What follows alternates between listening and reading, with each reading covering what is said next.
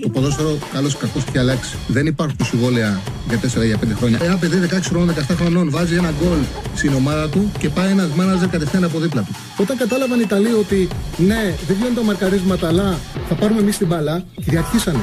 Το χέρι του βοηθού, το χέρι του το μόνο που μπορεί να κάνει να στηριχτεί και για να μην πέσει κάτω. Με το αριστερό και με το δεξί, πού το βάλει το χέρι δεξί. Το, το, το, χέρι του δεν θα συνεχίσει να κινείται. Το βάλει στο πισινό του. Α, μ' αγαπάτε, δηλαδή, Τσάρλι, μ' αγαπάτε. Εννοείται, εννοείται, εννοείται. Καλώς ήρθατε, καλώς ήρθατε σε ένα ακόμα Charlie Ball. Σήμερα Τετάρτη, δεύτερη μέρα Champions League και φυσικά μία μέρα πριν από τα, την πρώτη μεγάλη Πέμπτη. Θα έχουμε έξι μεγάλες Πέμπτες, όπου τέσσερις ελληνικές ομάδες θα είναι στους ομίλους και θα δίνουν τις ευρωπαϊκές ε, ε, μονομαχίες. Εντάξει, δεν υπομονούμε για αυτές τις βραδιές. Έχουν λείψει από το ελληνικό ποδόσφαιρο, έχουν λείψει από πάρα πολλές ομάδες. Ο Παναναϊκό έξι χρόνια είχε να παίξει στην Ευρώπη. Ακόμα και ο Ολυμπιακός που είναι πιο, πολύ πιο συχνό και πολύ πιο πρόσφατο ε, το ευρωπαϊκό του έτσι, επιτυχημένο παρελθόν πέρσι είχε βασανιστεί σε αυτή τη διαδικασία. Δεν ήταν ανταγωνιστικός. Ο Πάουκ πέρσι στο conference και αυτός είχε. Ε, έκανε πέρσι στο conference μια προσπάθεια καλύτερη από τους υπόλοιπους. Ε, εντάξει, σε κάθε περίπτωση. Ο Πάουκ πέρσι τι έκανε στο conference. Ε; Πέρσι ήταν που η πρόπερση ήταν που αποκλείστηκε με την Γάνδη. 16. Πέρσι ήταν. Όπου κόλλησα. Ε. Δεν είναι αυτό. Εσύ πρόπερ θα αποκλείσει με την Γιάννη. 16.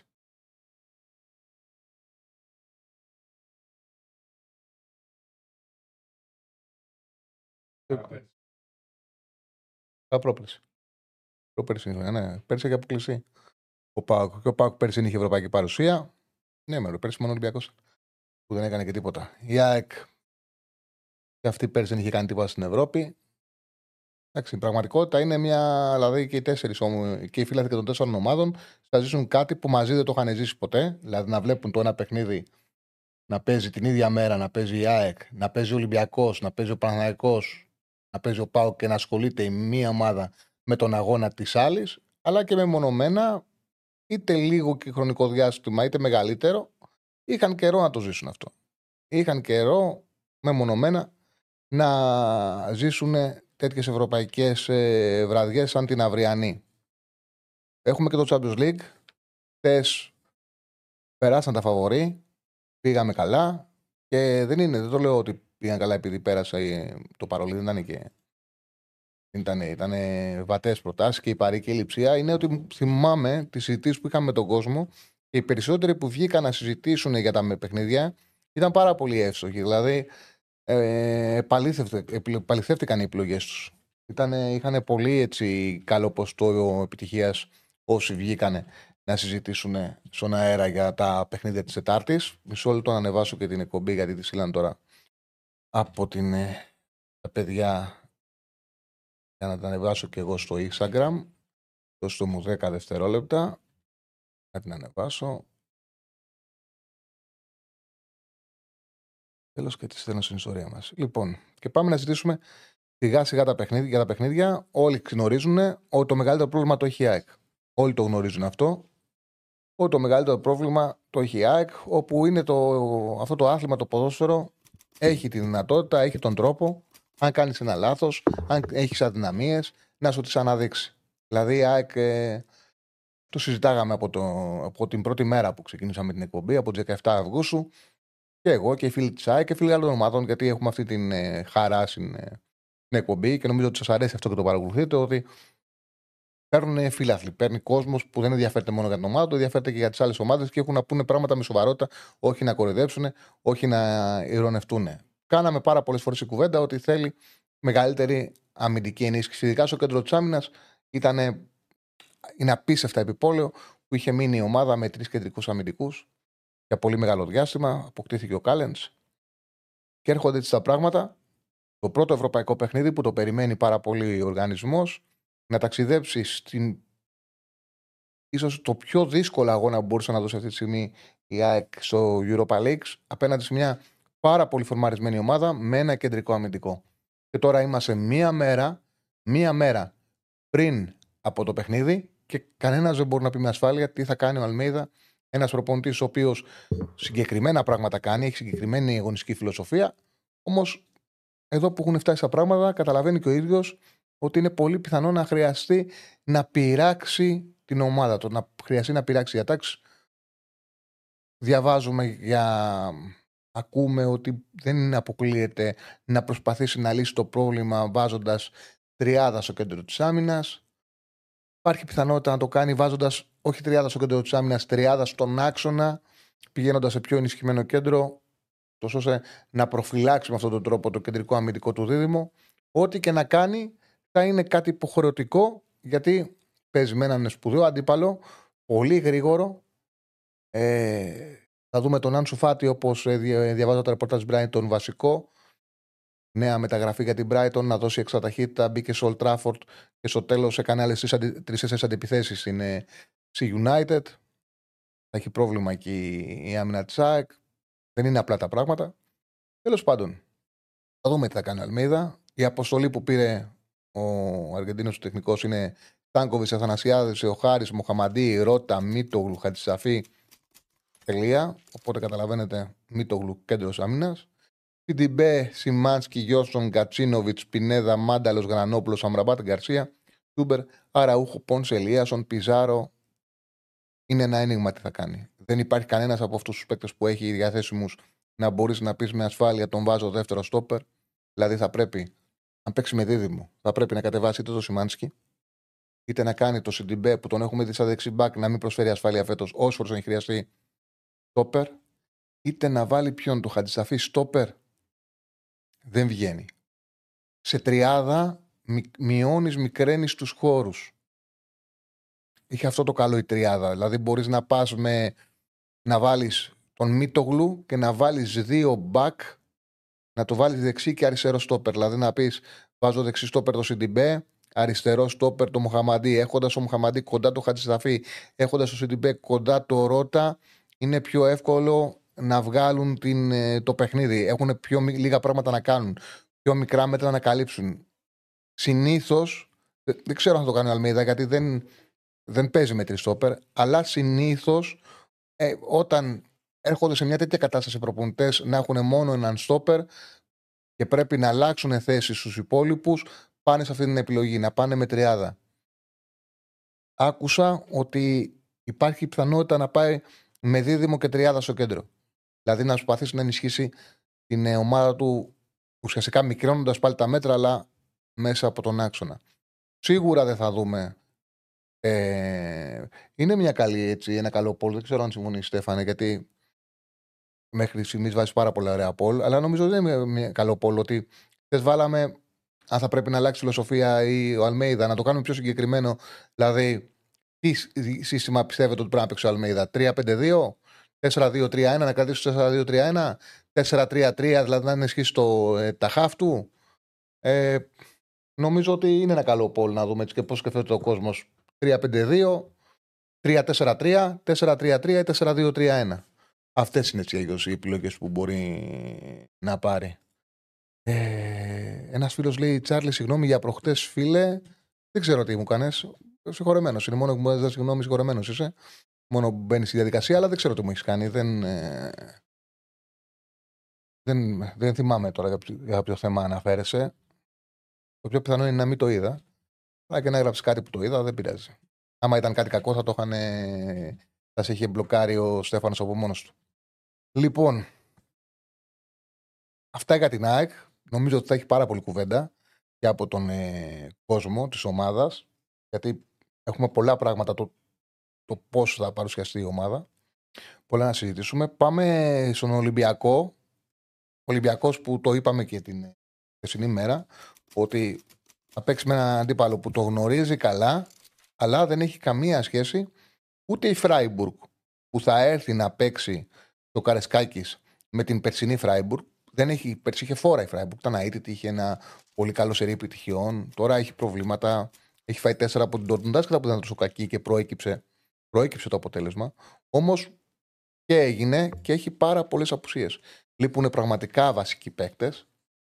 Είναι αμφίβολοι με το πιο πιθανό είναι να μην παίξουν ο αριστερός εξτρέμ Χέλερ, ο Λίνχαρτ, ο Γκρέγκοριτς, ε, εκτός ο αρχηγός ο Γκιούντερ, τιμωρημένος ο Γκούλτε. Μιλάμε για σημαντικούς παίκτες. Η, η ραχοκοκαλιά της ομάδας.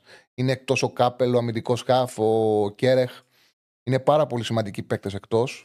Και πραγματικά έχει την ευκαιρία ο Ολυμπιακός να, να δείξει ένα καλό, καλύτερο πρόσωπο και στον αντίπαλό του. Γιατί όποιος θυμάται το περσινό, δεν ήταν το αποτέλεσμα. Ήταν από τις πιο μειωτικές εμφανίσεις που έχει κάνει ελληνική ομάδα. Έχουμε δει αρκετές. Έχουμε δει αρκετές. Θυμάμαι και το Παναναναϊκό Συμβρέμι, στο Καπνού. Ε, Πολλές ομάδες έχουν κάνει εμφανίσεις οι οποίες ήταν ταπεινωτικές. Ήταν μια τέτοια. Μπορεί το σκόρ να είναι 0-3, να μην είναι 0-6-0-7.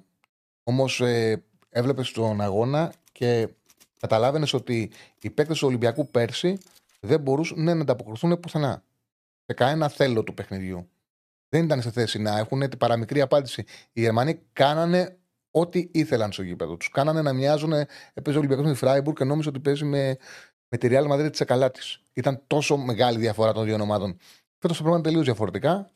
Η Φράιμπουργκ θα έρθει με πάρα πολλές απουσίες, όχι σε πάρα πολύ καλή αγωνιστική κατάσταση.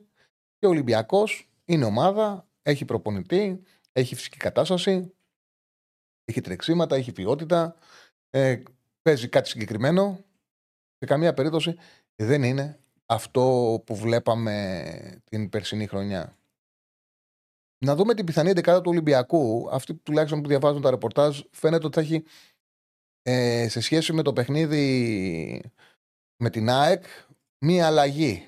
Μία αλλαγή φαίνεται ότι θα έχει. Αυτή του Ορτέγκας αριστερά. Δηλαδή θα είναι ο Πασκαλάκη κατά το γάρια, ο Ροντινέης στα δεξιά, ο Ορτέγκας αριστερά. Ο Ρέτσος με τον Φρέιρε, το κεντρικό αμυντικό δίδυμο θα παραμείνει. Μαντίκα Καμαρά με Έσε στον άξονα. σε Φορτούνης απλά θα ξεκινήσουν, δεν θα αλλάξουν στο 22. Θα ξεκινήσουν στις πλευρές που είχαν από το 22 και μετά στην ο Παπαρίνα ε, αριστερά ο Φορτούνης, δεξιά ο Ποντένσε. Και ο Μασούρας στον Αλκαμπή. Βέβαια από την εμπειρία μου, την εμπειρία μου, το Europa League την Πέμπτη, επειδή έχει αγώνα Κυριακή Δευτέρα και οι προπονητές τα βλέπουν πακέτο, πάντα σε δεκάδες είναι επίφοβο. Προπονητές την Πέμπτη ε, κάνουν αλλαγές που οι ρεπόρτερ δεν τις πιάνουν. Όχι μόνο οι ρεπόρτερ των ελληνικών ομάδων, ακόμα και τα παιχνίδια που κοιτάμε συγχυματικά. Κοιτάμε συγχυματικά και διαβάζουμε τα ρεπορτάζ που έρχονται από το εξωτερικό. Μπαίνουμε στα site να δούμε τις δεκάδες. Έχω προσέξει πάρα πολλές φορές.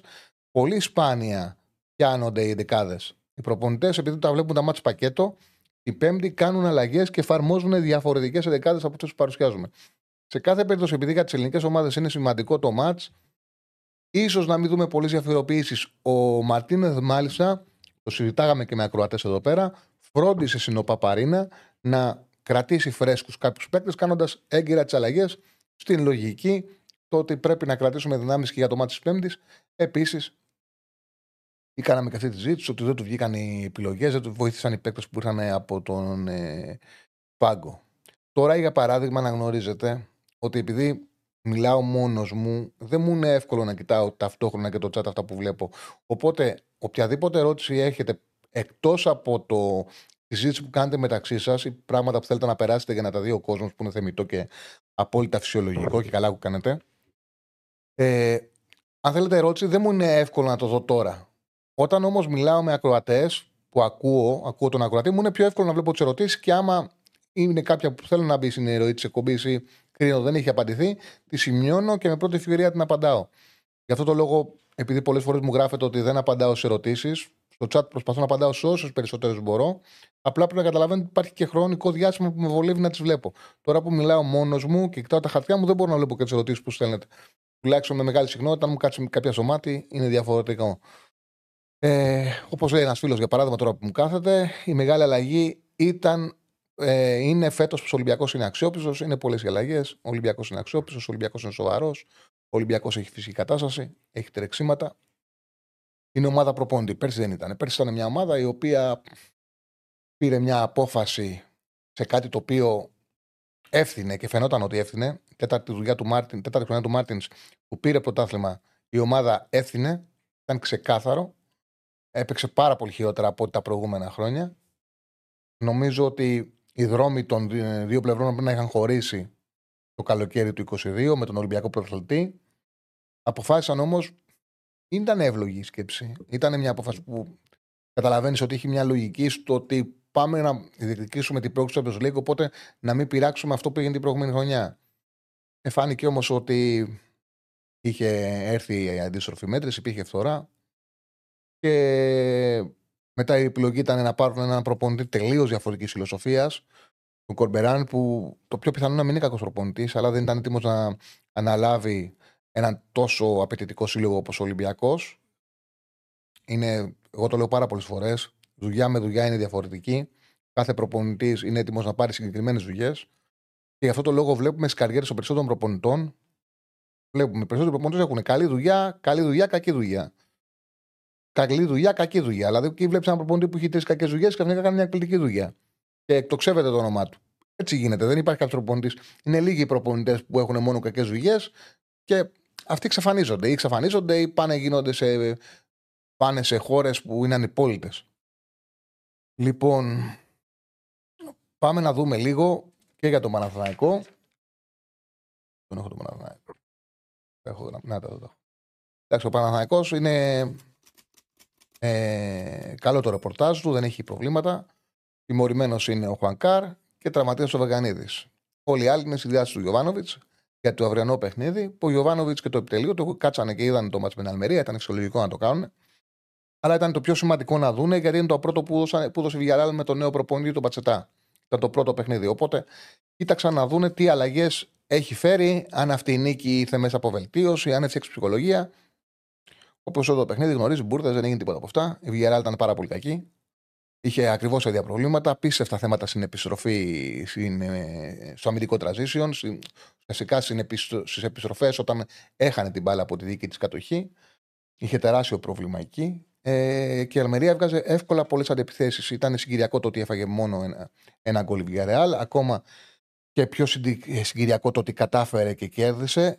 Βλέποντας το ματ, έχω την αίσθηση ότι τα ex goals έπρεπε να χάνει. Απλά να το τσεκάρω κιόλας. Να το επιβεβαιώσω ότι ήταν να χάνει στα ex goals, ότι έχασε τα ex goals. Μισό λεπτό. Όπου είναι η Ισπανία. Ένα από συνήθεια. Έλεγα.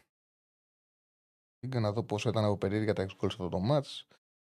Ήταν 1-43-1-77 υπέρ της Αλμερίας. Τα ex goals θα μπορούσε εύκολα να φάει και δεύτερο goal στην αντεπίθεση. Δεν το έφαγε έχουν αντιληφθεί ότι η Villarreal, άμα της κλέψεις την μπάλα και κάνεις επίθεση άμεσα, την χτυπάς εύκολα. Είχε διαβάσει ο Γιωβάνοβιτς και το επιτελείο του πολύ καλά το μάτσο με την Μπράγκα. Είχε το συζητάγαμε εδώ τις παραμονές των αγώνων του αγώνα ότι πρέπει να χτυπήσει πάνω στο αριστερό μπακ της Μπράγκα. Είδαμε ότι όλο το πλάνο του επιθετικό ήταν εκεί. Άσχετο το τι έγινε από το 60 και μετά. Το αρχικό διάβασμα ήταν εκπληκτικό.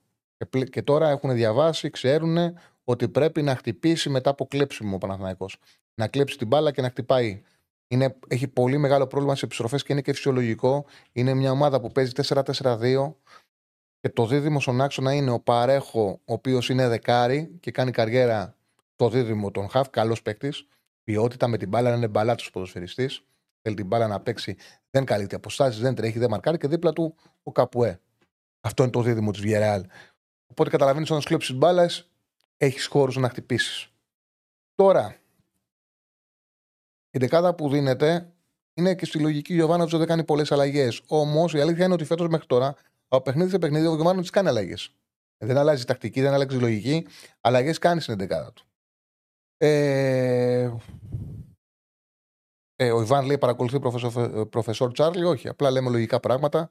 Λέμε πράγματα επειδή διαβάζουμε ε, τα παιχνίδια και ασχολούμαστε με τις ομάδες. Το επιτελείο του Παναθηναϊκού όλων των ομάδων ασχολείται σοβαρά με το σκάουτινγκ των αντιπάλων. Και αυτό το λόγο πράγματα τα οποία βλέπουμε να, ότι πρέπει να συμβούν, συμβαίνουν. Γιατί εντάξει, και εδώ κάνουμε σοβαρή δουλειά. Ξέρουμε για τις ομάδες που μιλάμε, δεν μιλάμε σε τύχη. Δεν, δεν ερχόμαστε σε αδιάβαση. Και να, το ποδόσφαιρο δεν είναι πυρηνική φυσική. Ένα και ένα κάνουν δύο. Βλέπεις τις αδυναμίες, αυτό κοιτάνε και οι προπονητές και κοιτάνε να χτυπήσουν εκεί. Αυτοί που κάνουν σοβαρές δουλειές του. Έχουμε δει και προπονητές να είναι τελείως ε, αλλού για αλλού. Και αυτό είναι που με ενοχλεί πιο πολύ. Αυτό είναι για παράδειγμα που ήρθα την Παρασκευή όταν ε, φάγαμε τέσσερα στην Ολλανδία και λέω τρία στην Ολλανδία που τα φάγαμε περπατώντας και λέω δεν με ενοχλεί το γεγονός ότι χάσαμε 3-0 από την Εθνική Ολλανδία. Λογικό είναι. Με ενοχλεί ότι δεν μπορώ να ξέρω να βλέπω ένα προπονητή και να μου έχει αναμαρκάρει τον Τάφρη και να μου είχε στην πλευρά του, ε, του Ντάφρι ε, το μάνταλο, αυτό με ενοχλεί. Τέλος πάντων. έχουμε πει αυτά. Να επιστρέψω στον Παναθηναϊκό. Η δεκάδα που δια... εγώ τη δίνω με, με φυλάξη την δεκάδα, όπως όλες οι δεκάδες για το Europa League. Σας εξήγησα τους λόγους. Και πριν είναι και ειδικά παιχνίδια. Και επειδή θεωρώ ότι το συγκεκριμένο παιχνίδι για τον Παναθηναϊκό θέλει μεγαλύτερη σκληράδα στο κέντρο και περισσότερα κλεψίματα. Η δεκάδα πάντως που δίνουν οι περισσότεροι ρεπόρτερ είναι Μπρινιόλη, Κότσιρα Μλαντένοβιτς στα δύο άκρα. Αυτά είναι αναγκαστικά, δεν θα αλλάξουν. Ούτε ο Σίγκεφελ με τον Μάγνουσον ψεύω θα αλλάξουν. Πέρε Βιλένας το κεντρικό αμυντικό δίδυμο. Μπερνάρ μπροστά τους, Ματσίνη Παλάσιος και Ιωαννίδης. Εγώ θεωρώ ότι δεν θα μου κάνει εντύπωση να δούμε κάποια αλλαγή στον άξονα, κάποιος πιο σκληρός ποδοσφαιριστής, κάποιος καλύτερος στο μαρκάρισμα, ίσως ο Ναράο στο κέντρο. Παίκτες οι οποίοι θα βοηθήσουν τον ε, Παναθηναϊκό να κλέψει μπάλα και να αξιοποιήσει αυτό που θέλει ο Ιωβάνοβιτς. Κερδισμένες μπάλες και κάθε το ποδόσφαιρο. Ο Ιωβάνοβιτ κάνει αλλαγές γιατί έχει βάθος φέτος, έχει ζήκιο, έχει βάθος φέτος. Έχει μεγαλύτερο ρόσερ. Επίσης, εκτός από βάθος, έχει και μεγαλύτερες απαιτήσεις στο πρόγραμμα, το καλεντάρι, γιατί έχει Ευρώπη. Ε, όχι, δεν τρέχει κάτι με τον Τζούρισιτς. Αν τρέχει κάτι με τον Τζούρισιτς, δεν τρέχει κάτι με τον Τζούρισιτς. Απλά ο Μπερνά είναι φορματισμένος. Ο Γιωβάνοβιτς δεν τον έχει βάλει ακόμα στα πλάγια. Μπορεί να παίξει στα πλάγια και να κινείται σαν επιθετικό.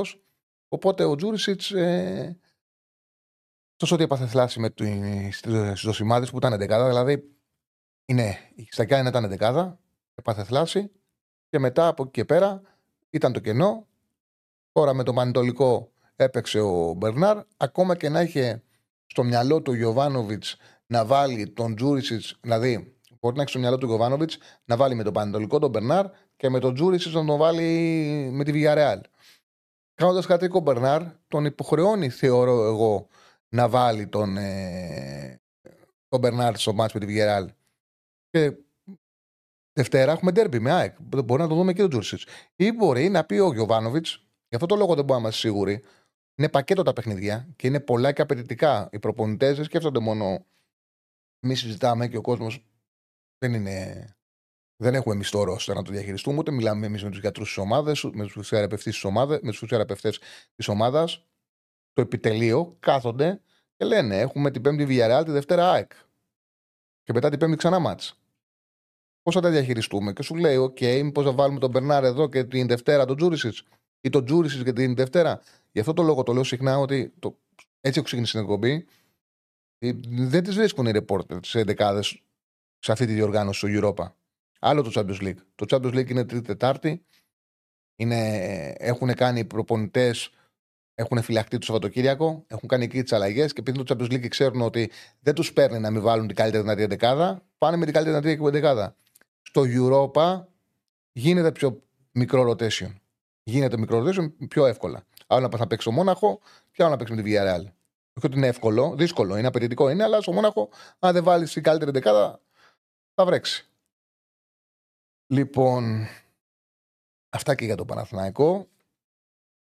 Για τον Πάοκ τώρα, ο Λουτσέσκο αυτό που φαίνεται τα ρεπορτάζ είναι εντάξει, είναι και πιο βάτο το, το conference. Όχι ότι είναι εύκολο, δύσκολο είναι και απαιτητικό είναι. Και για τον Πάοκ είναι στόχος να, να πάρει την πρόξη, να συνεχίσει η διοργάνωση. Με την Ελσίνκη λένε τα ρεπορτάζ ότι πάει σε rotation, ότι τουλάχιστον 5 με 6 ποδοσφαιριστές ε, σε σχέση με την Κυριακή θα αλλάξουν. Δεν ξέρω ποιος θα είναι το μέγεθος, αν 4 αλλαγές, αν 5, αλλά αλλαγές θα υπάρξουν. Γιατί θέλει να δει και παραπάνω παίκτες ε, στο Ρώσερο Λουτσέσκου και επίσης δεν θέλει να κουράσει το πολύ την ομάδα.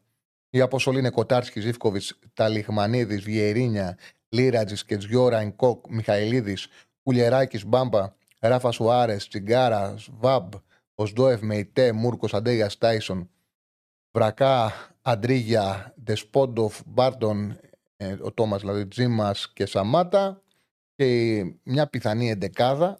Η λογική είναι να ξέρετε, θα, θα ξεκουραστεί ο Κουλιεράκη από ό,τι κατάλαβα από τους ρεπόρτερ, θα επιστρέψει το δίδυμο Τσιγκάρας Βαμπ, ότι θα παίξει ο Ντεσπόντοφ, θα αλλάξει ο Σεντερφόρ και μετά από εκεί πέρα δεν ξέρουν τι αλλαγές ακόμα μπορούν να γίνουν. Κοτάρι κάτω τα δοκάρια. Ρωτήθηκε για το Σάστρε ο, ο Λουτσέσκου, δεν είπε τίποτα. Πώ λέει δεν μπήκε πάλι ο Σάστρε. Πρόβλημα υπάρχει μεταξύ τους. Ετζιόρα δεξιά, Ενκόκ Μιχαηλίδης στο κεντρικό αμυντικό δίδυμο, Βάμπα αριστερά, Τσιγκάρας Βαμπ, Ζήφκοβιτς Δεσπόντοφ, με τον Δεσπόντοφ να παίζει αριστερά, το Ζήφκοβιτς δεξιά. Ο Σαντέγια, Τόμας, υπάρχει μια περίπτωση και να μην παίξει ο Σαντέγια. Δεν είναι και πολύ φορμαρισμένος. σω να μπει ο Μουρκ. Δεν αποκλείεται να γίνει και σχήμα με τρεις χάφ με τον Οσντόεφ. Αυτή είναι, αυτά είναι και τα και πιθανό, το πιθανό ρεπορτάζ για τον Πάουκ, πιθανή δεκάδα για τον Πάουκ. Να δούμε και τους ομίλους τα παιχνίδια τα σήμερα, σήμερα για του Champions League. Να δούμε τι μας περιμένει. Σήμερα τι έχουμε να παρακολουθήσουμε. 8 παρατέταρτο πρώτος όμιλος Γαλτά Σαράι Κοπενχάγη. Με το Ζαχάνα είναι πιθανό να κάνει τεπούτο, είτε από την αρχή είτε στη διάρκεια του αγώνα. Σκληρή Κοπενχάγη πάρα πολύ. Bayern United, Τερμπάρα. Να δούμε αν η United μπορεί να είναι ανταγωνιστική απέναντι στην Bayern. Σεβίλη Λάντς. Ευκαιρία για τη Σεβίλη να διπλώσεις τι νίκε της. Άρσενα Λαϊνχόβεν, εδώ θα γίνει ωραίο παιχνίδι. Ρεάλ Ουνιόν. Μπράγκα Νάπολη. Η Νάπολη θέλει πολύ αυτή τη νίκη. Λογική, μοιάζει να προσφέρει την Μπράγκα. Έχει αμυντικές αδυναμίες. Αλλά η Νάπολη δεν εμπνέει υγεία αυτό το διάστημα και, και, και, και κριτική ε, για τον ε, την Καρσία. Τέταρτος όμιλος Μπενφίκα Σάουσμπουργκ στο Σιδά Δίντρ. Πριν βγάλουμε γραμμές, να θυμίσουμε ότι είμαστε μαζί με την P365. Έχουμε ε, λογοτεχνικό ποίημα του φίλου του Βλάη Εκομπή. Πες, ο Στεφάνε, έχεις μικρόφωνο, δεν έχεις; Έχει, αυτά είναι δικά σου. Συγκεκριμένα το λογοτεχνικό πόνημα του Βλάση έχει θεματική την ΑΕΚ που αυτή τη στιγμή βρίσκεται με σοβαρά πλήγματα στο κέντρο της άμυνάς της και μας λέει ο Βλάσης η ΑΕΚ θυμίζει μια βαλίτσα που γεμίζει, αδειάζει, φεύγει και έρχεται. Κι όμως υπάρχουν φορές που ακόμα και μια βαλίτσα ξέρει καλύτερα τη διαδρομή από εσένα και τους ξεριζωμούς. Ο Βλάσης έχει πάρει αρκετές φορές τηλέφωνο στην εκπομπή. Τον ευχαριστούμε πάρα πολύ για την προσπάθειά του και το πόνημα που έγραψε. Στο μιλάει ωραία. Έχουμε ποιότητα στην εκπομπή. Λοιπόν, να θυμίσουμε ότι κάντε like, Μας βοηθάτε πάρα πολύ στη δουλειά που κάνουμε. Κάντε εγγραφή. Φτάσουμε στι 200.000 εγγραφές πριν ξεκινήσει η Ευρωλίγκα κάθε Παρασκευή. Τα παιδιά θα έχουν εκπομπή και με τον Μπόρι. Πώς πάει εκεί πέρα, έχουμε 155.000 έχουμε. 156.000. Πρέπει να κάνει προσπάθεια κόσμος. Δεν, δεν είμαστε ικανοποιημένοι. Έτσι δεν είναι; Θα αναγκαστείτε την Παρασκευή να πηγαίνετε στα, ε, στα μπαρ. Ε, ναι, δεν ήταν έτσι η λίστα όπως σας έχεις δίκιο, φιλέ. Okay. Ε, εντάξει, έχεις δίκιο, αλλά δεν, είναι, δεν απάντησε ο Λουτσέσκου. Δεν του, κάνει, του έγινε ερώτηση, γιατί λέμε πάρα πολλές φορές ότι δεν τους ρωτάνε τους προπονητές. Ε, του έγινε ερώτηση, άμα διαβάσει την απάντηση, ξέφυγε εντελώς. Ότι όλους θα τους χρειαστούμε, τίποτα. 155.520 εγγραφές, πάμε ολοταχώς για 156.000. Όσο πιο γρήγορα γίνεται. Το Charlie Ball είναι για αρχόντους, δεν είναι για τίποτα Ελληνάτσε. Έχεις δίκιο, φιλέ τρομερή φιλοσοφία. Το Τσάλι Μπόλ είναι για αρχόντου. Τους Σατόπε. Λοιπόν, το Τσάλι Μπόλ είναι για αρχόντου, κύριε. 2-10-22-05-4-4-4. Να βάλω και εγώ τα ακουσικά μου. Σιγά σιγά να βγείτε στον αέρα της εκπομπής, γιατί πολύ φλιάρισα. Θα πάω μόνος μου. Να βγει και ο κόσμος να μιλήσει.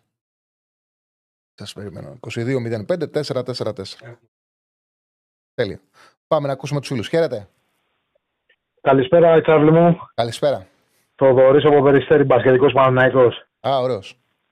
Θα ήθελα από μεριάς μου να ευχηθώ καλή επιτυχία στις ομάδες μας αύριο, να μαζέψουμε όσο δυνατόν περισσότερους βαθμούς για το ελληνικό ποδόσφαιρο. Ε, δεν είχα τη δυνατότητα να σε πάρω γιατί μόλις προχτές γύρισα από διακοπές. Ε, θα ήθελα δύο ερωτήσεις να σου κάνω, αν το ξέρεις βέβαια, ε, για το σύστημα διεξαγωγής Ευρωλίγκας. Ξέρω ότι είναι λίγο άσχετο το θέμα μου.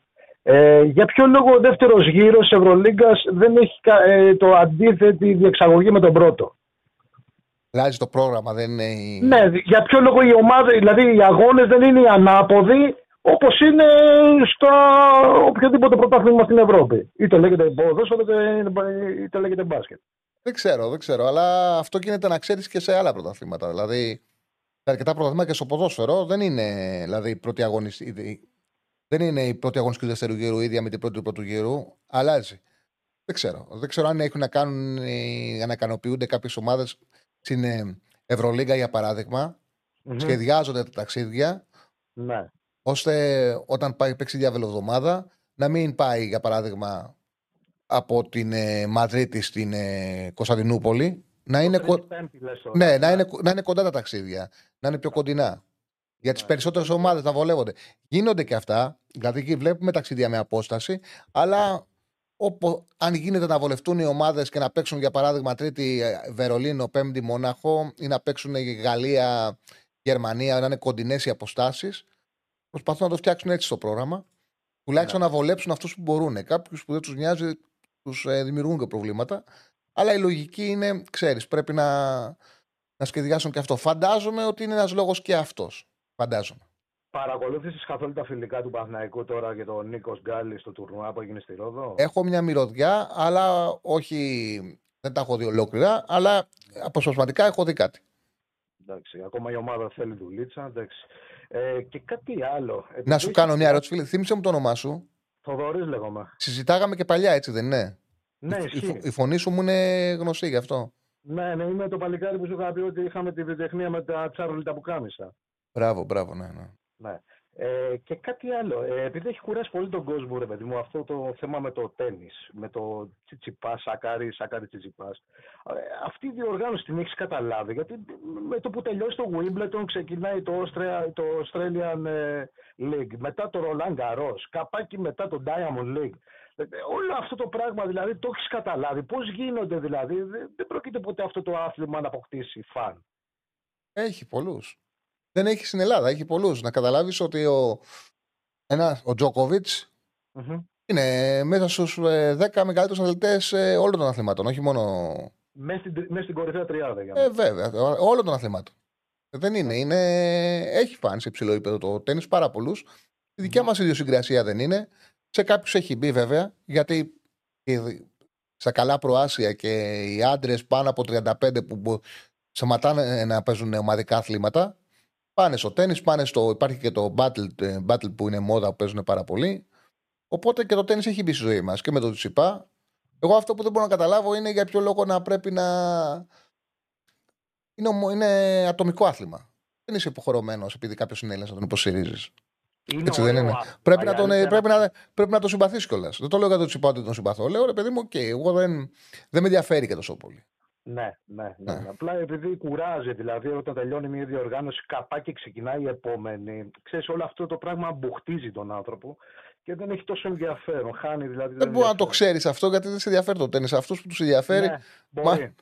μάλλον τους αρέσει. Ωραία, σε ευχαριστώ πάρα πολύ. Και εγώ να σε καλά και χαιρετισμούς στον Νικόλα από Περιστέρη. Ευχαριστώ πολύ. Να σε καλά. Ο Νίκος από Περιστέρη νομίζω δεν έχει καλέσει ακόμα την εκπομπή. Αν ακούει, αν το μεταφέρει κάποιος. Ναι. Λοιπόν, καλησπέρα. Τα έλεγα όταν ευκαιρία για την ΑΕΚ αποτυχία αποκλεισμός από adverb. Εντάξει, φίλε, γιατί. Δηλαδή, τι θεωρείς, ότι η ΑΕΚ αν πήγαινε στη, στη Βαρκελόνη θα παίρνει αποτέλεσμα; Λογικό ήταν το 5-0 στον adverb. Οι διαφορές είναι μεγάλες. Ευκαιρία ήταν για την ΑΕΚ, σίγουρα. Για τον όρο αποτυχία είχαμε διαφωνήσει. Για τον όρο αποτυχία. Ε, είναι ελαφρώς ελιτίσκο το άθλημα του τέννη, γι' αυτό δεν έχουμε πολύ σχέση πλειοψηφία. Είμαστε λίγο λαϊκοί εμείς. Δεν είναι θέμα. Είναι και ατομικό άθλημα. Τον κόσμο είναι φυσιολογικό να αρέσει και το περισσότερο το ομαδικό. ε, Αυτό έχουμε συνηθίσει. Έχει το κοινό του βέβαια το τέννη και στο εξωτερικό είναι ακόμα μεγαλύτερο. Πάμε στον επόμενο. Χαίρετε. Καλησπέρα, Τέλη, Μανώλης. Καλησπέρα. Εμένα το τέννη δεν μου αρέσει καθόλου. Πάντως, λίγο έβλεπα με το Φέρντερ. Το Φέρντερ για ένα διάστημα μπορούσα να το δω, αλλά και αυτό αποσπασματικά. Δεν μπορώ να κάτσω να δω παιχνίδι τέννη με τίποτα. Βαριέμαι πάρα πολύ. Έλα, φίλε μου. Μ' ακούσε, Τσάρλι; Σ' ακούω χαιρετίσματα και στον μικρό ή στη μικρή σου. Δεν ξέρω τι είναι. Χιλιάδο. Α, ναι. Η κόρη εδώ, η κόρη εδώ. Χιλιάδος. Έχουμε βάλει τη φουφού να, να ψήσουμε για να δούμε τα ματσάκια με το φαγητού. Ε, τέλεια, τέλεια. τέλεια. Ε, ένα μικρό σχόλιο για τα, για τα χθεσινά. Χθες έκανε δύο μάτς ε, η Μίλαν και η, η Μίλαν και η, ο Ερυθρός, η Manchester City που ήταν ε, παιχνίδια football manager που θα κάνει το manager αυτά καμιά φορά όπως έλεγες εσύ και λες δεν γίνεται, τρελαίνεσαι ας πούμε. Ειδικά το, ημι- άμα δεις τα στατιστικά του ημιχρόνου της City με τον Αστέρας, με τον Ερυθρό Αστέρα είναι τρομερό. 25 Ναι. τελικές, 10 στο τέρμα ξέρω πόσες ήταν και 0-1 το σκορ. Ε, Εντάξει, βέβαια, τουλάχιστον μας, ε, είχε, ε, στο δεύτερο φάγανε τρία. Ναι, εντάξει, αναμενόμενο δεν λέω. Εντάξει, και η Μίλαν στάθηκε πολύ καλά και αλήθεια είναι έπρεπε να δικαιούταν ένα γκολ. Έχει έρθει και Αλλά μήνυμα από ένα εντάξει. φίλο, λέει πώς κέρδισε η Μίλαν χθες η Νιουκάσιλ κατέβηκε ποτέ. Να, να είμαι ειλικρινής, δεν έχω εικόνα, παιδιά. Πήγα, όπως είχα πει και χθες, σε μια συναυλία. Ήταν, ε, συναυλία, Τον ναι. Χάουζερ. Ήταν πάρα πολύ ωραία. Πάρα πολύ ωραία. Δεν πρόλαβα σήμερα, ξύπνησα. Είχα γράψιματα. Δεν πρόλαβα να δώσω σημειότυπα όπως ήθελα. Δεν πρόλαβα. Δηλαδή με το που πάτς, έσυλα το τελευταίο μου κείμενο, ε, έκανα μπάνιο, ντύθηκα για να έρθω. Δεν προλάβαινα. Τα... Ναι, είναι ιδιαίτερος καλλιτέχνης. Ωραίος. Πολύ ωραίος. Πολύ ωραίος. Πολύ ωραίος. Σύγχρονο, παίζει σύγχρονη μουσική. εκπληκτικό. Απλά είναι μικρές ρε γαμώτο. Δηλαδή, κάποια στιγμή είχε περάσει μια ώρα. Εγώ ξέρω στην ελληνική νοοτροπία είχαμε, καθόμασταν, πώς το λένε, και βλέπω κάποιους που ξέρανε, που είχαν έρθει από το εξωτερικό, αρχίζουν να αντίνονται. Λέω τι κάνουν αυτοί; Και αρχίζει ο Χάουζερ να λέει τα ονόματα των, ε, των συνεργατών του, της μπάντας του. Να λέει τα ονόματα. Και λέω, καλά, τι κάνει αυτός. Λέω στην, ε, στην αρχή του προγράμματος, αρχίζει και λέει τα ονόματα. Και συνειδητοποιώ. ναι, και, και λέω, διαφορετικά το έχουν. Και συνειδητοποιώ ότι τελειώνει. Και λέω, πληρώσαμε τόσα λεφτά. Ακούσουμε. Πόσο, 55 Ναι. λεπτά Αυτό έκατσε. είναι λίγο κάθε πέτυχε και καλύτερα νομίζω. Ξέρω, εγώ πάθα πλάκα. Τελείωσε πάρα πολύ γρήγορα. Έξαλλος έγινε και μου άρεσε. Περνάγα καλά. Τέλος πάντων. Εγώ πηγαίνω, προσπαθώ να πηγαίνω σε μία με δύο συναυλίες το, το χρόνο. Δεν τα καταφέρνω πάντα, αλλά θε- θεωρώ ότι είναι κάθε πέσει και καλύτερα ε, στο κομμάτι αυτό. Εντάξει, μπορεί να μεγαλώνουμε κιόλας, δεν ξέρω. Αλλά ναι, ότι έχουν μικρύνει, έχουν μικρύνει γενικά. Ε, ναι, Μίλαν και εντάξει, η Μίλαν πιστεύω άξιζε ένα γκολ, άξιζε και την νίκη. Η αλήθεια είναι και στο τέλος πήγε να τη το πάρει κιόλας και ε, έκανε τρομερή επέμβαση ο τερματοφύλακα της Μίλαν ε, στο τέλος για να μην το χάσει το, το μάτς. Με μια τελική θα το παίρνουν ουσιαστικά. Μια τελική στο τέρμα η, η Newcastle, αλλά γι' αυτό είναι και όμορφο το ποδόσφαιρο. Ε, εντάξει, η City δεν το συζητάμε. Κέρδισε και εύκολα. Το... Ένα άλλο σχόλιο ήταν εντάξει, πιστεύω πλήρωσε πολύ κόσμο ο τερματοφύλακας της Λάτσιο. Καλά να Ναι. είναι. Γιατί ήταν ένα χινάρι που είχε παιχτεί γενικά. Ο, ο Προβεντέλ, νομίζω, δεν έχω πανηγυρίσει ποτέ γκολ της Λάτσιος στη ζωή μου. Τώρα το κάναμε και αυτό χθες. Το σύγχυμα γίνεται αυτό. Ε, ναι. Ε, ναι, αλλά ήταν τρομερός. Τώρα για τα, για τα ελληνικά, εντάξει, εγώ όπως έχω πει ο Ολυμπιακός, έχω μια συγκεκριμένη αισιοδοξία ότι θα είμαστε καλύτεροι τουλάχιστον από το, από, από το παιχνίδι με το, την προηγούμενη φορά που αυτό το παιχνίδι και το παιχνίδι με τη Sporting Λισαβόνας είναι τα δύο παιχνίδια που εγώ προσωπικά όσα χρόνια πηγαίνω γήπεδο, μια 20 ετία, 15 χρόνια, ε, είναι τα δύο παιχνίδια που φοβήθηκα ότι θα φάμε πολλά γκολ. Δηλαδή το, το παιχνίδι με τη Φράιμπουργκ, ο τρόπος που πατάγανε μέσα στην περιοχή και χάνανε τις ευκαιρίες και το παιχνίδι που είχε και το, το μισάρο που είχε κάνει τότε η Sporting Λισαβόνας φτάσει στο 3-0 και εντάξει, μετά πήγαμε καλά στο δεύτερο ημίχρονο, ήρθε 2-3 το παιχνίδι εκεί. Αλλά εκεί είναι οι μόνες δύο φορές που έχω φοβηθεί στο Καρασκάκι ότι θα φάμε πολλά γκολ. Πιστεύω δεν θα είναι έτσι το παιχνίδι την Πέμπτη. Δεν θα είναι, όχι. Έχει αλλάξει πάρα πολύ ο Ολυμπιακός. Δεν θα είναι. Το, το παιχνίδι με τη ΣΑΕΚ μου θυμίζει, δεν ξέρω αν θυμάσαι, το 2017 ο Ολυμπιακός πάει στο καπνού με μια με, με τρομερές συνθήκες τότε, δηλαδή όλα, όλα ανάποδα, με τον Οφό Ερφόρ και τον Νικολάου στα στόπερ και Λεμονή αν δεν κάνω στο λάθος στον πάγκο. Μου θυμίζει μια τέτοια κατάσταση το παιχνίδι της Brighton. Ναι, με που την ήταν ΑΕΚ. ο Βαλβέρδες Ότι- στην Μπαρσελόνα και πήγε συντηρητικά και ήρθε. Δεν ήρθε μεγάλο το σκορ. Ναι, 3-1. Ναι. 3-1 ήρθε. Με τον γκολ του Νικολάου κιόλας. Ναι, ναι, ναι. Το 18 χρονών στο τάβλο. Ναι, ναι.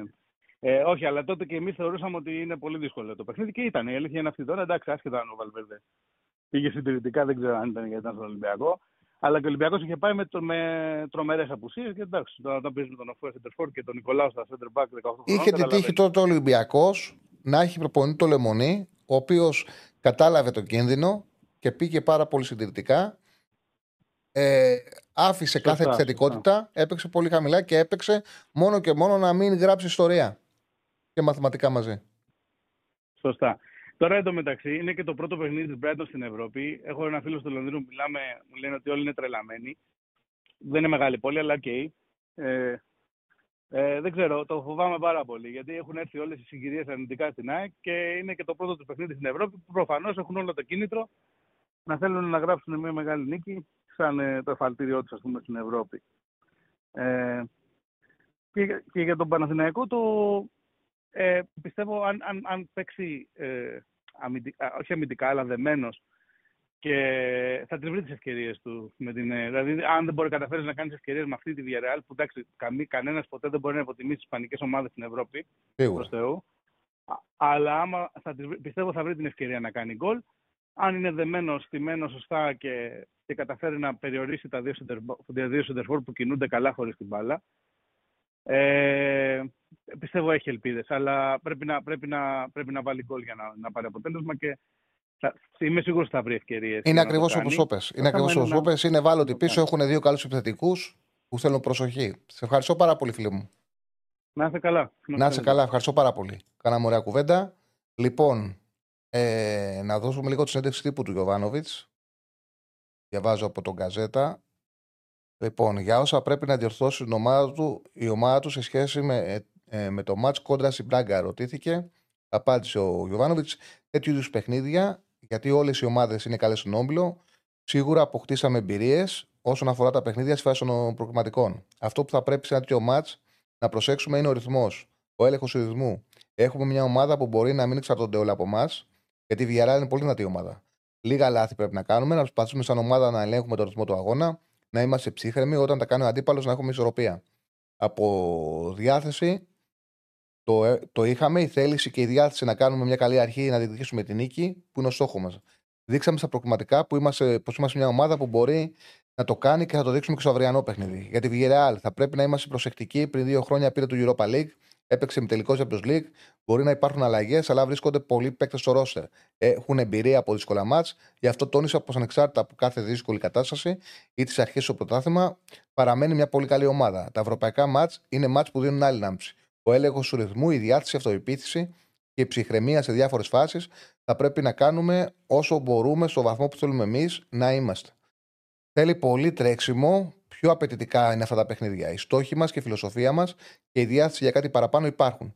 Θα είναι δύσκολο παιχνίδι, έχουμε σεβασμό, είναι μια εξαιρετική ομάδα. Δεν μας ξεγελούν τα, ε, τα θέματα που έχει. Πρέπει να είμαστε καλοί προετοιμασμένοι για αυτό το επίπεδο.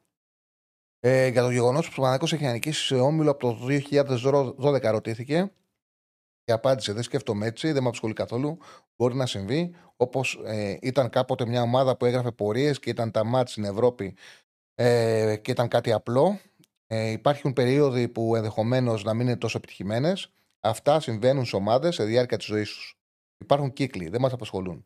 Η ομάδα μου έδειξε στα προγραμματικά του Champions League ότι είμαστε μια ομάδα που μπορεί να διεκδικήσει πιθανότητες μέχρι τέλους σε όλα τα παιχνίδια ανεξάρτητα από τον αντίπαλο. Σημαντικός παράγοντας είναι η διάθεση των παιχτών. Η ατμόσφαιρα που επικρατεί γύρω από την ομάδα, η πίστη των φιλάθλων στην ομάδα. Είναι ο λόγος που ήρθαμε εδώ στο ΑΚΑ που κάποτε ο Παναναϊκό έπαιρνε τα καλύτερα αποτελέσματα. Μας αμπνέει η παρουσία του κόσμου. Δεν έχουμε να χάσουμε τίποτα. Έχουμε να κερδίσουμε πολλά, να δώσουμε στον κόσμο τις ευρωπαϊκές νίκες που αξίζουν. Για την αλλαγή προπονητής στη Βιεράλ, η αλλαγή προπονητή δεν είναι κάτι ευχάριστο. Ο νέος προπονητής είναι από τη διακοπή. Ε, προσπαθεί να κάνει κάποια πράγματα διαφορετικά. Ό,τι μπορούσαμε σαν ανάλυση να κάνουμε για τον αντίπαλο, το κάναμε. Τώρα καταλαβαίνω το πόσο μια αλλαγή προπονητή μπορεί να αλλάξει κάτι στην ομάδα. Τώρα καταλαβαίνετε μάλλον το πόσο μια αλλαγή προπονητή μπορεί να αλλάξει κάτι στην ομάδα. Τη Villarreal, όχι εμάς. Είναι μικρό διάστημα για να την κάνει μια εντελώς διαφορετική ομάδα. Ατομικά είναι ομάδα έμπειρη με παίκτες που έχουν ατομική ποιότητα. Τα τελευταία χρόνια τους στην Ευρώπη ειδικά δείχνει πόσο καλή είναι. για τα συνεχόμενα παιχνίδια που δίνει ο Παναναναϊκό και έχει να δώσει, Πιστεύω πως είμαστε έτοιμοι για αυτή τη διαδικασία. Το ψάχνουμε, το θέλαμε. Θέλαμε συνεχόμενα μάτς. Γι' αυτό ενισχύσαμε το ρόστερ.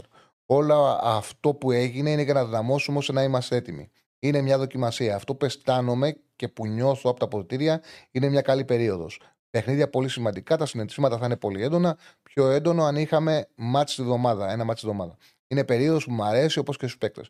Περισσότερος κόσμος, μεγαλύτερη σημασία στους αγώνες, περισσότερα συναισθήματα. Ε, ρωτήθηκε για τη συλλογή βαθμών και την οτροπία στο Europa League. Είναι διαφορετικά μάτια από τα knockout. Ο όμιλος είναι μάχη για τους βαθμούς. Το πρόβλημά μας σαν ομάδα στη διαδικασία αυτή είναι ότι δεν είμαστε η ομάδα που μπορεί ή και θέλει να σκεφτόμαστε. Μάλλον το πρόβλημά μας σαν ομάδα στη διαδικασία αυτή. Δεν είμαστε ομάδα που μπορεί ή και θέλει να σκεφτόμαστε το πράγμα πριν ξεκινήσει ένα παιχνίδι αν θέλουμε τρεις ή ένα βαθμό. Δηλαδή δεν σκεφτόμαστε πριν το μάτσα αν θέλουμε τον πόντο ή την νίκη. Δεν πρόκειται να το κάνουμε, δεν μπορούμε. Σε αυτό που εξαρτάται από εμάς, είτε είναι εντός είτε εκτός, εμείς θα προσπαθούμε για την νίκη. Αυτή ήταν πάνω κάτω η δηλώση του Ιβάν Γιοβάνοβιτ. Πάμε να συνεχίσουμε με τον κόσμο που έχει καλέσει. Πάμε στον επόμενο φίλο. Χαμός. Ωραία, πάμε στον επόμενο κατευθείαν. Χαίρετε. Χαίρετε, φίλε. Ε, καλησπέρα. Καλησπέρα. Καλησπέρα, Πολύμνο. Νίκος. Νίκος Παναθηναϊκός. Γεια σου, Νίκο. Ε, έχω να κάνω μια ερώτηση. Ε, δεν μου αρέσει ο παίχτης Μάγνουσον. Δεν μου αρέσει, δηλαδή δεν μπορώ να το χωνέψω γιατί έχει Ε, μόνιμη... είσαι εσύ που έχεις φανέλα. ξαναπάρει και είχαμε κάνει την κουβέντα; Όχι, πρώτη φορά παίρνω. Πρώτη φορά. Σε διαβάζω χρόνια. Έχει στο- πάρει κι άλλο φίλο για το Μάγνου. Ναι, δεν. Ε, ε, έβλεπα τυχαία με κάποιους φίλους το μάτς ε, Ίντερ Παναθηναϊκός με Σαριάγκη, με γκούμα, με γκούμα Σαριάγκη και Βίντρα πίσω. Σκυλής και άμυνα, τάκλιν μέσα, ε, πεσήματα μέσα στην περιοχή, ε, αυταπάρνηση μέχρι εκεί που δεν παίρνει. Δηλαδή, και αν δεις Μάγνους με την Μπράγκα που κάνει σου το, ο αντίπαλος επιθετικός και γυρίζει το πρόσωπο του από την άλλη και τρώμε και γκολ κιόλας. Δηλαδή, πώς, πώς, πώς διεκδικεί αυτό το παλικάρι, έτσι είναι μ, άοσμος, άονωστος, δεν, δεν, δεν γεμίζει δηλαδή να σιγουριά, δεν εμπνέει σιγουριά, δεν, δεν, δεν ξέρω. Εσείς ξέρετε παραπάνω μας πείτε, γι' αυτό το παίρνω και... Όχι, μωρέ, κοίταξε να δεις. Ο κάθε ποδοσφαίρι, εγώ το λέω συχνά, ο κάθε ποδοσφαίρι έχει πλεονεκτήματα και αδυναμίες. Έτσι γίνεται πλέον στο ποδόσφαιρο. Νομίζω ότι σε ενοχλούν οι αδυναμίε του Μάγνουσον και το καταλαβαίνω. Ειδικά στο κέντρο της άμυνας, ο περισσότερος κόσμος κοιτάει αυτό που κάνει μέσα στην περιοχή όταν πρέπει να αμυνθεί. Και είναι ένας σημαντικός ρόλος για, το, για τα στόπερ. Παλιότερα ήταν ο, κυ- το κυριότερο όπλο του. Αν δεν ήταν δυνατός σε χαμηλά μέτρα, δεν τον έπαιρνε κανένας.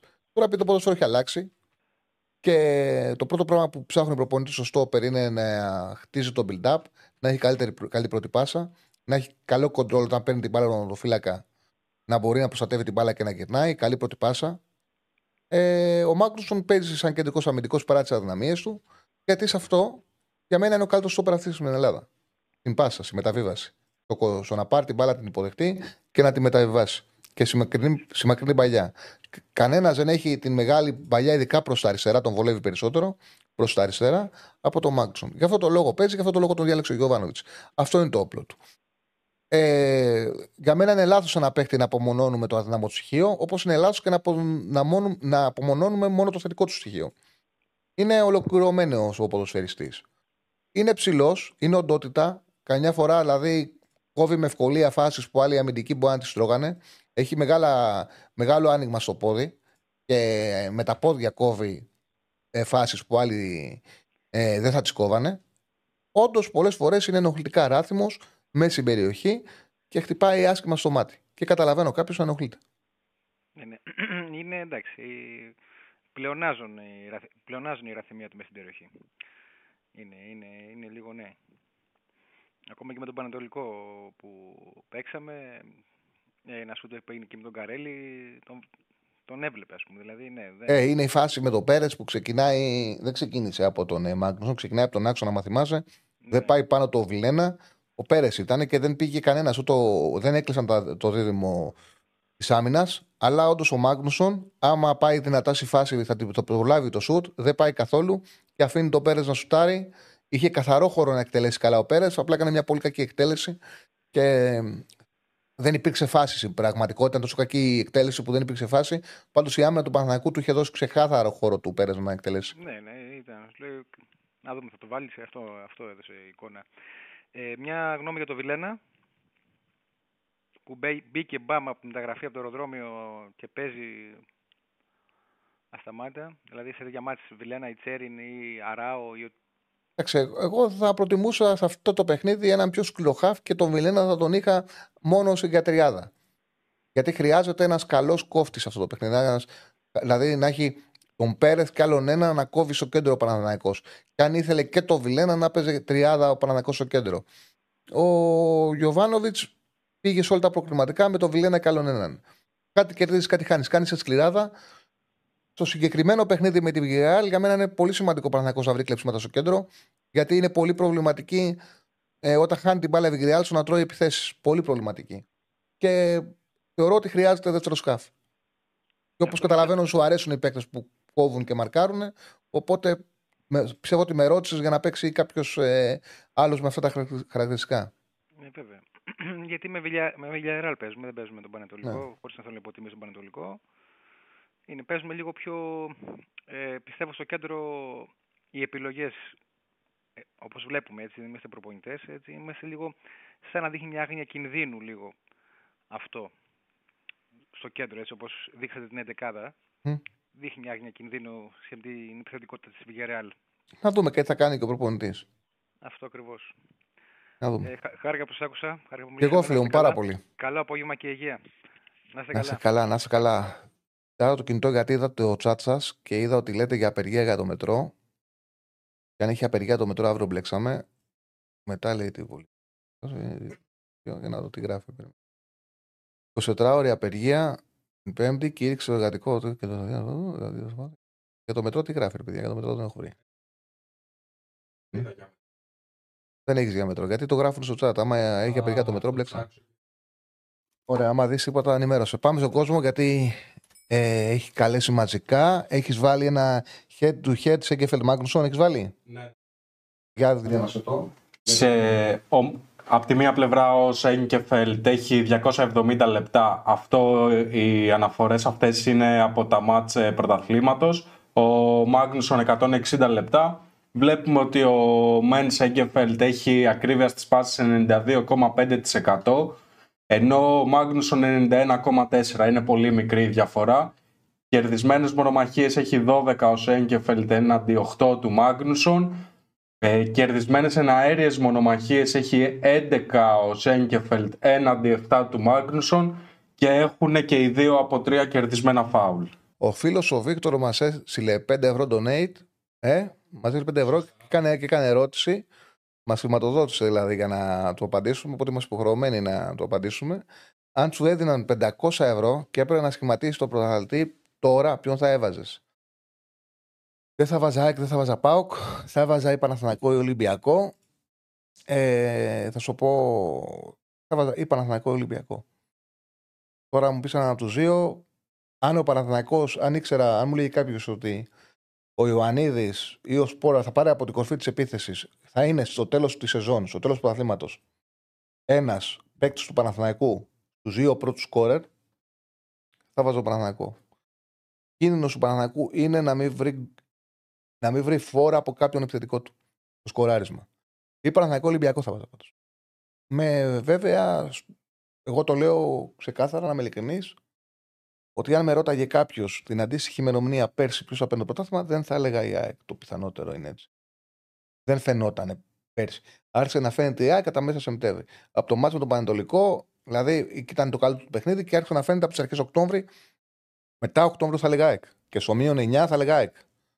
Και στη διακοπή έλεγα ΑΕΚ. Το έγραφα. Όσο διαβάζετε τα κείμενά μου, θυμάσαι που το έγραφα. Και πολλοί Παναναϊκοί μου λέγανε τι λε, είμαστε το ένα, είμαστε το άλλο. Έχουμε πάρει προβάδισμα, παίζουμε καλά. Εγώ έγραφα ότι αν δεν βελτιωθεί ο Παναναϊκό, η ΑΕΚ είναι η καλύτερη ομάδα. Τα παιχνίδια είναι πολλά, θα το πάρει η ΑΕΚ. Μέχρι το τέλος υποστήριζε αυτό. Λοιπόν, δεν βελτιώθηκε ποτέ ο Παναναϊκό. Δεν το πήρε η ΑΕΚ. Πάμε στον επόμενο φίλο. Χαίρετε. Ναι, Χαίρετε. γεια σας. Καλώς ο φίλο. Λοιπόν, ε, Ολυμπιακός είμαι από Θεσσαλονίκη. Ακούτε; Ναι, ναι, καθαρά. Ναι, ναι, Ολυμπιακός από Θεσσαλονίκη είμαι. Ε, τίποτα, πήρα να πω λίγο και εγώ την άποψή μου για τα ευρωπαϊκά μάτς ε, των ομάδων μας. Λοιπόν, πιστεύω ότι ο Ολυμπιακός με Φράιμπουργκ θα δυσκολευτεί αλλά θα κερδίσει. Το έχω αυτό το πρόστιμα. Παναθηναϊκός θα φέρει χ και ΑΕΚ θα ξεφτυλιστεί. Ε, δεν θα ξετελιστεί μόνο. Γιατί να ξετελιστεί, εντάξει. Θα χάσουμε πολλά λες. Ε. Επειδή άκουγα γιατί έλεγες, ε, η ΑΕΚ όντως φέτος σέρνεται. Πολύ κακή ομάδα. Κέρδιζε, μας κέρδιζε μας 1-0 πριν το ημίχρονο. Ε, σε, στην ΟΠΑΠ Αρένα που κοχλάζει και ξέρουμε πόσο δυνατή η έδρα είναι.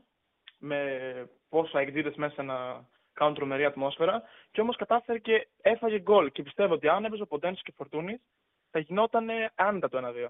Ποιο ματς λες τώρα. Για το ΑΕΚ Ολυμπιακός. Το 1-1. Ναι. Γιατί με μπέρδεψες, πες αν έπαιζε ο Ποντένης και ο Φορτούνης, παίζανε και ο Ποντένης και ο Φορτούνης. Εγώ λέω σε όλο το δεύτερο ημίχρονο. Α, αν τους κρατούσε λες.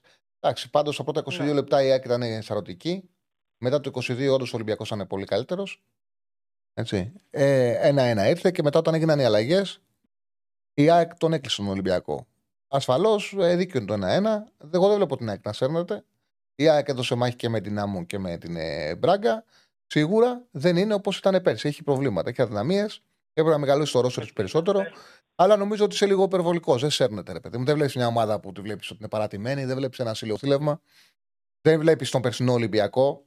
Έτσι, Καλά, τέτοια, ναι. εποχή, τέτοια εποχή. Την είδαμε Πανσεραϊκό, Αλλά δεν μ' σίγουρα, άρεσε σίγουρα καθόλου. δεν, είναι, δεν είναι όσο καλή ήταν πέρσι με τον Πανσεραϊκό. Το Πανσεραϊκό τον οδήγησε, του μάτς ήταν για 4-1. Και το 1-1 είναι Ναι. ψευτικό αποτέλεσμα, εντάξει. Εγώ έχω πάθει πλάκα με ένα παίκτη της ΑΕΚ. Με αυτό τον. Το, 80 το, 90 το, το 90 που φορούσε. Πώς λεγότανε. Το Ζήνη, το Ζήνη λες. Το Ζεν. Τι παιχτάρα είναι αυτό. Καλός παίκτης. Καλός Πού παίκτης. έπαιζε αυτός; Ε, Από τη β' ομάδα τον ανεβάσανε. Τι παιχτάρας ήταν αυτός. Θυμάμαι ε, τη, τη ταχύτητά του, η πάθηση του. Δηλαδή στο τέλος κουμπούσε την μπάλα αυτός και λέγαμε όλοι στο καφενείο Όχ. Μμμ. Δηλαδή ούτε ο Ροντινέ μπορούσε να τον κόψει κανένας. Και θα πάθει πλάκα με αυτόν. Αυτό θα φύγει πολλά εκατομμύρια. Και είναι και νέος από ό,τι θυμάμαι. Εντάξει, κάτσε να συνεχίσει να πάρει διάρκεια, να πάρει παιχνίδια. Ο παίκτης φαίνεται στον χρόνο.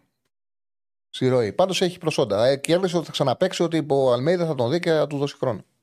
Στον δεδομένο. Σε ευχαριστώ πάρα Πιστεύεις- πολύ, φίλε μου. Πες μου, Να. κάτι πήγες να πεις. Μη σε κοβώ. Ε, μια τελευταία, μια τελευταία Ναι, ερώτηση. ναι, ναι. ναι, ναι. Πιστεύεις, ε, ο Ολυμπιακός θα καταφέρει να περάσει conference, να περάσει το, και το conference, να βγει το Europa Ε, με Freiburg. Για να, λίγο δηλαδή, γρήγορα, εσύ να- λες να- να μην, με να μην το βγει Conference. τρίτος, να βγει πρώτος ή δεύτερος; Ναι.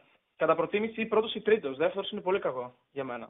Ναι, οκ, και εγώ έτσι Γιατί πιστεύω. παίζει με τσουλού. Και εγώ έτσι πιστεύω. Γιατί η δεύτερη θέση σε οδηγεί με τρίτο ε, στο Champions League για να περάσει στους 16 του Europa. Ενώ η τρίτη θέση σε πάει με δεύτερο του Conference και τους 16 του Conference που είναι πιο βατό. Ε, ε, θα ξέρουμε, θα πατάμε μεγαλύτερη ασφάλεια αύριο. Είναι πολύ σημαντικό το μάτς αύριο. Άμα το χάσεις, Εγώ πιστεύω ουσιαστικά πολύ κυνηγάς την στην τρίτη άμυνα. θέση. Πρέπει η άμυνα να είναι πάρα καλά, γιατί οι Γερμανοί είναι Γερμανοί. Όπως και να τους κάνουμε, όσο κακοί και να είναι, είναι Γερμανοί. Έχουν, α- για μένα, οι Γερμανοί έχουν την καλύτερη φυσική κατάσταση στον κόσμο. Οι τύποι είναι- τρέχουν πάνω κάτω, είναι όλοι ντούκια. Πολύ δύσκολο μάτς. Γενικά με τους Γερμανούς. Ο Ολυμπιακός δεν πάει καλά με γερμανικές ομάδες. Θα δούμε. Ευχαριστώ πάρα πολύ, φίλε μου. Να είσαι καλά. καλές Να νύχτες. σε καλά, να σε καλά. Να δούμε λίγο τα μηνύματα. Ε, έχει ενδιαφέρον στο Brighton ΑΕΚ η προσέγγιση Αλμέιδα. Έχεις πολύ δίκιο, έχει πολύ ενδιαφέρον. Η Brighton είναι μια ομάδα που προσελκύει το press. Θέλεις να την περσάρεις. Νιώθει άνετα ο Ντετσέρμπι όταν ο αντίπαλος δεν τον περιμένει. Ναι, όταν πάει επιθετικά, γιατί εκεί τους ευνηδιάζει. Εκεί πάει το pressing με γρήγορες πάσες. Είναι πολύ γρήγοροι όλοι οι παίκτες που παίζουν μπροστά. Όλοι. Και όχι μόνο μπροστά. Και από τα back ανεβαίνουν πάρα πολύ τα back. Πολύ επιθετικοί οι ακραίοι. Άμυνα, βέβαια, θα είναι ένα μικρό δώρο για την ΑΕΚ, αν παίξει ο Μίλνερ, όχι ότι κακός παίκτης, αλλά δεν θα έχει τόσο γρήγορα ανεβάσματα όσο έχει, για παράδειγμα, όταν παίζει στην πλευρά σου του Πινιάν. Ε, θα είναι πιο εύκολη η προσέγγιση. Βέβαια, φαίνεται ότι θα παίξει ο Αντσουφάτη από την, ε, από την αρχή, να πάρει και αυτός παιχνίδι, να βρει και αυτός το ρυθμό. Φαίνεται ότι θα παίξει ο Φέργκουσον. Έχει αυτό το πρόβλημα τώρα η ΑΕΚ. Δηλαδή, ο Φέργκουσον ξεκινάει με 4 γκολ και βάζει στο Old Trafford του Welbeck. Και ο Φέργκουσον πετάει. Τώρα θα πάει πάνω τους. Θα παίξει πίσω ο Πέδρο, ο οποίος ξεκίνησε φορ, δεύτερος επιθετικός και θα παίξει τώρα. Γιατί έχουν μεγάλο ρόσερ και καλοί παίκτες. Δεν παίξαν στην 11. Είναι δύσκολη η ομάδα η Brighton πάρα πολύ. Εντάξει, είναι και το πρώτο παιχνίδι της στην Ευρώπη, ιστορικά, οπότε θα το πάρει πάρα πολύ δυνατά. Ε... Νομίζω λίγο θα βάλει το Βέλτμαν δεξί back. Θα δούμε, θα δούμε. Εγώ έχω μια εντεκάδα με το Μίλνερ, αλλά οκ. δεν... Εγώ το ξαναλέω ότι μην ε, ασχολείστε. Δεν, τα, δεν τις βρίσκουν τις εντεκάδες οι ρεπόρτερ τις Πέμπτες για το Europa. Είναι περίεργο. Είναι περίεργο. Αντιλαμβάνομαι ότι ο Άνσου Φάτι θα παίξει γιατί θέλει να του δώσει ένα παιχνίδι στην πρώτη ομάδα, οπότε είναι το πιο εύκολο παιχνίδι να του, να του το δώσει. Ε, Europa League εντός έδρας, το βάζεις να παίξει. Μεταγραφή, παιχτάρα είναι, να το βάλεις αυτό το μάτι. Όπως θα βάλει ο Ντεσπότοφ την Πέμπτη την, ε, τον. Ε, ο, Ντεσπότοφ, ο Λουτσέσκου την Πέμπτη τον Ντεσπότοφ. Είναι η ίδια λογική. Λοιπόν. Ε, είναι άδειες τώρα οι γραμμές; Το 2-10-22-05-4-4-4 ήταν γεμάτες πριν οι γραμμές. Άδειασαν. Οπότε όποιος θέλει να καλέσει την εκπομπή τώρα θα βγει κατευθείαν πριν το πιο πιθανό ήταν να μην ε, έβρισκε γραμμή 2-10-22-05-4-4-4 το τηλεφωνικό μας κέντρο. Θα πει 60, λέει ο Λιβάη. Ο Λιβάη είναι αποστολή. Ε, δεν ξέρω. Για το σύγχυμα στο πετυχό με διαβάζετε. για το στο Bet Home. Στο Bet Home διαβάζετε για το στοίχημα και φυσικά στους ε, μπεταράδες την ε, ποδοσφαιρική καθημερινή ανάλυση. Ε, ε, στους μπεταράδες είναι η αρθογραφία, η ανάλυση ποδοσφαιρικής, στο Bet Home είναι η καθημερινή σχηματική μου αρθογραφία. Δεν νομίζω πως η ΑΕΚ να παίζει με την Brighton με ίδια φιλοσοφία. Δεν νομίζω να παίξει με... Έβαλε το Πολ που είπαμε. Α, για πες απαντήσεις και μετά πάμε σε γραμμές γιατί βλέπω ότι καλούνε. Η ερώτηση είναι ποιο σύστημα πρέπει να επιλέξει ο Αλμέιδα για τον αγώνα απέναντι στην Brighton; Ε, κατά 42% σε σύνολο χιλίων ψήφων ε, έχετε ψηφίσει το 352, κατά 33-32% το 4-2-3-1, 17% το 4-3-3 και μόλις 8% το 3-4-3. OK, okay, πάμε για 3-5-2 δηλαδή αύριο. Ε, η εκπομπή πρώτα στο σύστημα 3-5-2 δίνει. OK. Okay. Σωστό. Πάμε στον επόμενο φίλο. Χαίρετε. Καλησπέρα. Καλησπέρα, φίλο. Ε, δεν έχω ακούσει από την αρχή. Σου είπε κανείς ευχαριστώ για χτες; Ε, όχι, δεν έχει πει κανένας, αλλά OK. Okay. Δεν ανακαλύψαμε και την Αμερική. Λογικά μάτς παίξαμε, εντάξει. Ναι, αλλά στη σωστή στιγμή, στο σωστό ποντάρισμα. Ναι, OK. Okay. Okay. Συγχαρητήρια από μένα. Ευχαριστώ. Το όνομα; Μίλτος. Γεια σου, φίλε Μίλτο. Γεια σου, φίλε Μίλτο. Πρώτη φορά παίρνω. Χάρηκα εχθές με το τέτοιο. Περιμένω και σήμερα να ακούσω κάτι καινούριο. Ε, ναι, στο τέλος πάντα βγάζουμε το στοίχημα και ειδικά στις βαθμίδε Champions League κρατάμε περισσότερη ώρα, να αναλύουμε παιχνίδια-παιχνίδια. Τι άλλο, για πες με τόσο ευχαριστώ πολύ για τα καλά σου λόγια. Να σε καλά, να σε καλά. Ε, εγώ βλέπω ότι θα κερδίσει και ο Ολυμπιακός και ο Παναθηναϊκός. Για την Πέμπτη. Κλείσε το YouTube που επειδή ακούγεται πίσω η εκπομπή. Μισό λεπτό. Κλείσε τελείως. Καλύτερα. Τέλεια. Έχουν ευκαιρία και οι δύο αύριο. Δεν ξέρω αν θα κερδίσουν, αλλά έχουν ευκαιρία τους να το παίξουν το μάτς και να το διεκδικήσουν. Είναι ωραίο fanbet. Τη γνώμη σου; Ναι, συμφωνώ. Δεν είναι fanbet. Πιστεύω ότι και οι δύο έχουν τις δυνατότητες να το χτυπήσουν τα παιχνίδια. Η Villarreal δεν είναι καλά. Όπως σου είδε με την Αλμερία, ήταν, είχαν πολύ από προβλήματα, δεχόντουσαν πολύ εύκολα φάσεις. Η Φράιμπουργκ κατεβαίνει με πάρα πολλές απουσίες, έχοντας στο μυαλό της ότι πέρσι πέρασε εύκολα και να παίξει με μια τελείως διαφορετική ομάδα. Ο Ολυμπιακός φέτος δεν έχει καμία σχέση με, την, με τον περσινό. Ούτε η Φράιμπουργκ είναι η ίδια που θα κατέβει φέτος ο Καρασκάκη με την περσινή. Και ένα τελευταίο σχόλιο. Ε, πέρσι είχαν κατέβει όλοι, είδαμε ένα συγκλονιστικό πρωτάθλημα, αλλά είχαν πέσει όλοι. Φέτος έχουν ανέβει όλοι και θα είναι επίσης συγκλονιστικό. Δηλαδή, είμαστε πολύ τυχεροί τώρα τα δύο χρόνια που βλέπουμε τέσσερις ομάδες να πηγαίνουν για πρωτάθλημα. Δεν νομίζω ότι το έχουμε ξαναδεί ποτέ. Ναι. Ε, το είδαμε πέρσι, το βλέπουμε για δεύτερη συνεχόμενη χρονιά και είναι πολύ καλό αυτό να γίνει μόνιμος στο ελληνικό ποδόσφαιρο. Γιατί βλέπουμε. Ότι... Ποτέ; Ε, πάρα πολλά χρόνια πριν πρέπει να πάμε. Και ο λόγος που ξαναβλέπουμε τέσσερις ομάδες στους ομίλους είναι το ότι υπήρχε ο ανταγωνισμός πέρσι. Αυτός ο ανταγωνισμός του ανάγκασε να βελτιωθούν. Είναι πολύ σημαντικός ο ανταγωνισμός στο ποδόσφαιρο. Είναι ένα άθλημα που θρέφεται τον ανταγωνισμό. Το μοναδικό καλό που έχω δει τα τελευταία χρόνια στο ποδοσφαιρο Ευχαριστώ πολύ. Εγώ ευχαριστώ πολύ. Ο φίλος ο Τζέντλεμαν λέει ευχαριστώ τον Στέφανο που είπε για τις κάρτες στο Ατλέτικο Μαδρίτη Λάτσιο ότι είναι δώρο, ότι θα πάρουν παραπάνω κίτρινε κάρτες. Θα πάρει Ατλέτικο. Ήταν πάνω από δύο. Ακροατής πρέπει να είμαστε, Στέφανος. Ε; Ήταν ο καλεσμένος. Τι το λέγανε, Στέφανο, Στέφανο το λέγανε. Αποστόλη το, Αποστόλη το λέγανε, γι' αυτό. Θυμήθηκα και εγώ ότι πρέπει να το έχει πει ο Αποστόλης, αλλά επειδή έγραψε Στέφανος, μήπως άκουγε τον Αποστόλη και νόμιζε ότι το έλεγες εσύ. Mm. Μάλλον αυτό έγινε. Ήταν ο φίλος του το Μομπελιέ που ήταν χτες εδώ. Είχε πει σαν απόδοση, ήταν στο 2-10 να πάρει η Ατλέτικο περισσότερες κάρτες. Και το πιο πιθανό είναι να τις πήρε όπως έγραψε ο φίλος που τον ευχαριστεί. Γενικά χτες στην εκπομπή και κόσμος που βγήκε ήταν πολύ εύστοχος. Βέβαια, να είμαστε ειλικρινείς, ήταν μια μέρα που η λογική έγινε πράξη. Δεν γίνεται κάθε φορά στο Champions League αυτό, έτσι. Όσο γίνεται κάθε φορά στο Σίγμα, γιατί θα ήμασταν πλούσιοι, ε, δεν θα σκεφτόμασταν τώρα τι θα γίνει αύριο με το μετρό για να έρθουμε στην εκπομπή, πώς θα έρθουμε. Έτσι. Δεν θα είχαμε την ανάγκη, θα ήμασταν σπίτι μας βουλιαγμένοι, θα περνάγαμε ωραία, καθένας θα ήταν σπίτι του. Δεν θα είχαμε αυτές τις έννοιες, γιατί τώρα τι γίνεται με το μετρό, βρήκες τίποτα;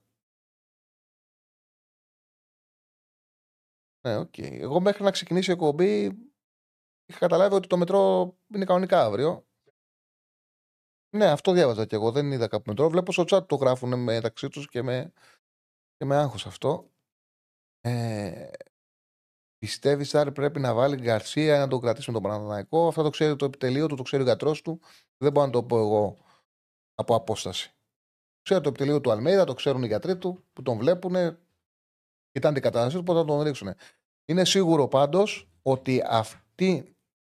Ότι 9 με 9 λέει λειτουργούν τα λεωφορεία 24 ώρες απεργία το μετρό. Κάτσαμε. Αν έχει δίκιο ο Κωνσταντίνος Κούρος. Λοιπόν, ε, αυτήν την εποχή δεδομένα οι προπονητές δεν ρισκάρουν. Αν κάποιος είναι σε 80% δεν θα ρισκάρεις να τον χάσει με πιο βαριά θλάση για μεγάλο διάστημα. Άμα ήταν play-off πρωταθλήματος, θα σου έλεγα θα παίξει. Γιατί στο play-off πρωταθλήματος λέει ο άλλος ότι γίνεται τώρα, δεν έχω περιθώρια. Είναι άλλο, τώρα υπάρχει χρόνος. Πάμε στον επόμενο φιλό. Χαίρετε. Χαίρετε. Ναι, γεια σας. Καλησπέρα. Καλησπέρα. Ναι. Μαζί μιλάμε, Τσάρλι; Ναι, ναι, ναι. Ε, καλησπέρα. Μάνος Παλίνη, ΑΕΚ. Χαίρομαι πολύ που μιλάμε. Καλή επιτυχία στην εκπομπή σου. Να σε καλά, Να φίλε μου. πάνε Σου όλα ευχαριστώ καλά. πάρα πολύ. Σου ευχαριστώ πάρα πολύ. Ε, μ' αρέσουν πολύ οι αναλύσεις σου και οι Να είσαι εκπομπές καλά. σου. Έχεις πολύ ωραίο ποδοσφαιρικό λόγο. Ε, θα ήθελα να μιλήσουμε λίγο για την ΑΕΚ. Ε, κάτι φίλοι Ολυμπιακοί που προκαλούν και νομίζουν ότι ξαφνικά γίνανε καλή ομάδα.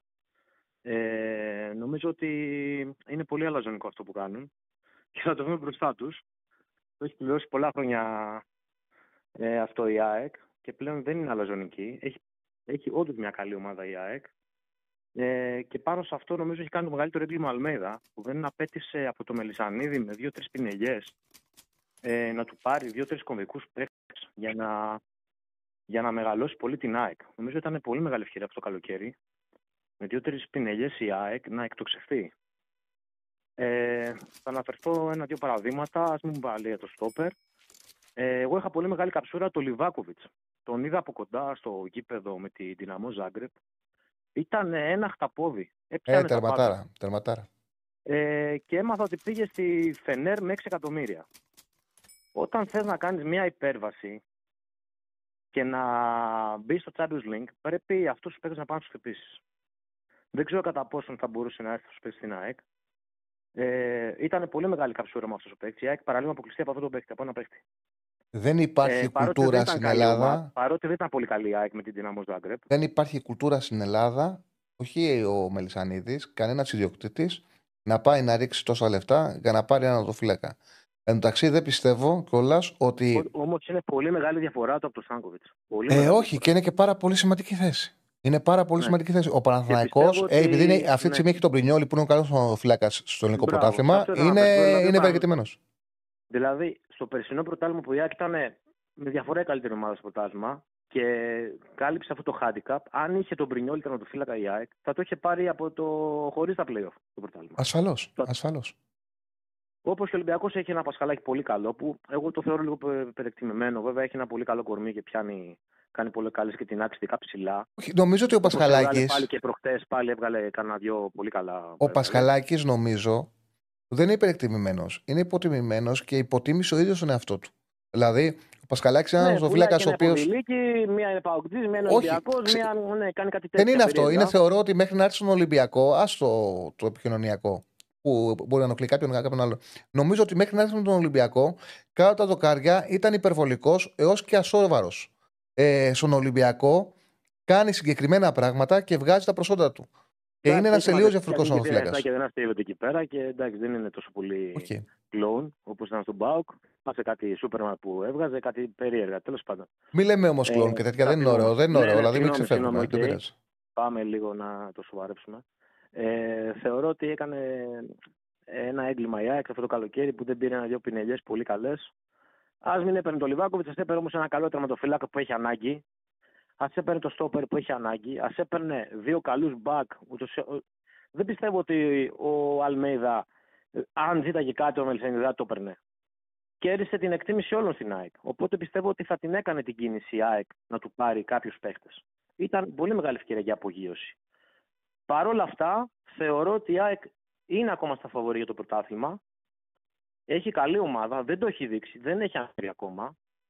Με τον Ολυμπιακό, εγώ δεν πίστευα ότι θα, θα κάνει αυτό το πρόσωπο στο πρώτο 30 που πάτησε τον Ολυμπιακό. Και απορώ και κάποια τηλεφωνήματα Ολυμπιακών που λένε ότι η ΑΕΚ ξερνόταν. Η ΑΕΚ έκανε ένα καταπληκτικό 30 Εντάξει, μόνο, να άποψή του είπε. μόνο, να άποψή του. Ναι. Και θεωρώ ότι η ΑΕΚ θα το βρει το δρόμο της, θα, θα, θα κυλήσει πάλι. Ε, θα βρει την άκρη της ε, ε, ε, αγωνιστικά και στο κομμάτι ε, των τρεξιμάτων και στο κομμάτι ε, της βαθμολογίας. Ε, οπότε πιστεύω ότι η ΑΕΚ θα πάει μέχρι τέλους και φέτος. Δεν ξέρω αν θα το κατακτήσει. Πιστεύω ότι θα πάει μέχρι τέλους.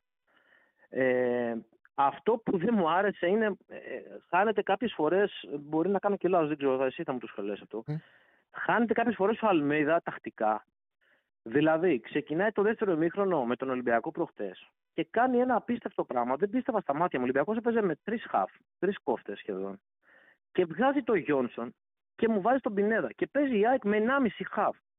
Και βλέπουμε ότι, α- ότι αρχίζει ο Ολυμπιακός και παίρνει μέτρα και αρχίζει και δείχνει στο παιχνίδι, χωρίς να κάνει κάποιες μεγάλες φάσεις, ότι τώρα την έχει την ΑΕΚ. Δηλαδή μέχρι το 60 που μπήκε ο Γαλανόπο και ισορρόπησε το παιχνίδι, εγώ εμένα με φόβησε η ΑΕΚ. Ότι θα φάει γκολ. Δεν Ξέρεις τι συμβαίνει. Απλά με Χωρίς να κάνει μεγάλη φάση ο Ολυμπιακός. Αλλά είδα ότι χάνει μέτρα η ΑΕΚ. τα, τακτικά, τακτικά όντως το να παίζεις με ένα εξάρι και τον Πινέδα και να έχεις επιθετικό, επιθετικό εξτρέ, δύο εξτρέμ, μοιάζει σαν να παίζεις με ένα μισή χαφ. Όμως με αυτόν τον τρόπο πέρσι, η ΑΕΚ επειδή ο Ραούχο για παράδειγμα παίζει σε ψηλή ένταση και ήταν μπροστά από τους δύο κεντρικούς σκάφ όταν μάρκαρε, μάρκαρε σαν αμυντικό σκάφ.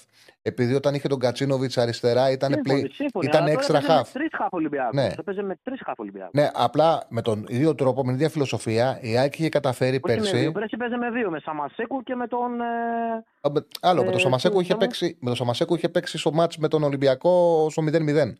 Που είχε βάλει Σιμω- Σαμασέκου, Μπράβο, είχε Χουάνκ, βάλει εκεί πάλι τρεις χαφ. Χουάνκ και Βιλά. Σαμασέκου και τα Σαμασέκου λοιπά και τα και Βιλά. λοιπά. Απλά αυτό που θέλω να σου πω είναι ότι είχε καταφέρει πέρσι, έχοντας τον Πινέδα στον άξονα, να, ε, με τον Κα- τρόπο που παίζει ο Γκατσίνοβιτς, με τον τρόπο που παίζει ο Ραούχο, με τον τρόπο που παίζει ο Μπράβο, έλειπε Λίωσον. Ο Κατσίνοβιτ που συγκλίνει και λίγο. γίνεται Ναι, λίγο ναι, πιο ναι. αμυντικός Ουσιαστικά χαφ εκεί, είχε, με, δεύτερος. με αυτή τη φιλοσοφία είχε δημιουργήσει μια ομάδα Τώρα όμως που, επειδή τη που είχε πάρα πολλά ο χαφ. Γκατσίνοβιτς. Πολύ σωστά το λες. Αλλά τώρα όμως που τη έλειπε και ο Γκατσίνοβιτς που δεν είχε άνθρωπο να συγκλίνει εκεί πέρα.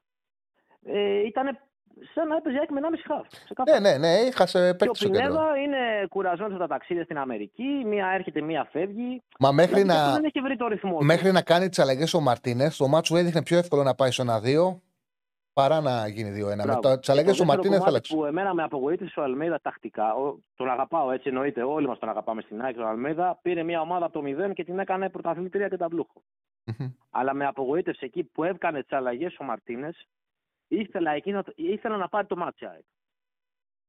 Πίστευα θα το πάρει το μάτς. Πίστευα τώρα ότι είναι η ώρα να το, να το χτυπήσει. Το χτύπησε, δεν είχε πολλά όπλα. Βέβαια, του το δίνω αυτό. Δεν είχε πολλά όπλα να το χτυπήσει. Είχε τις απουσίες.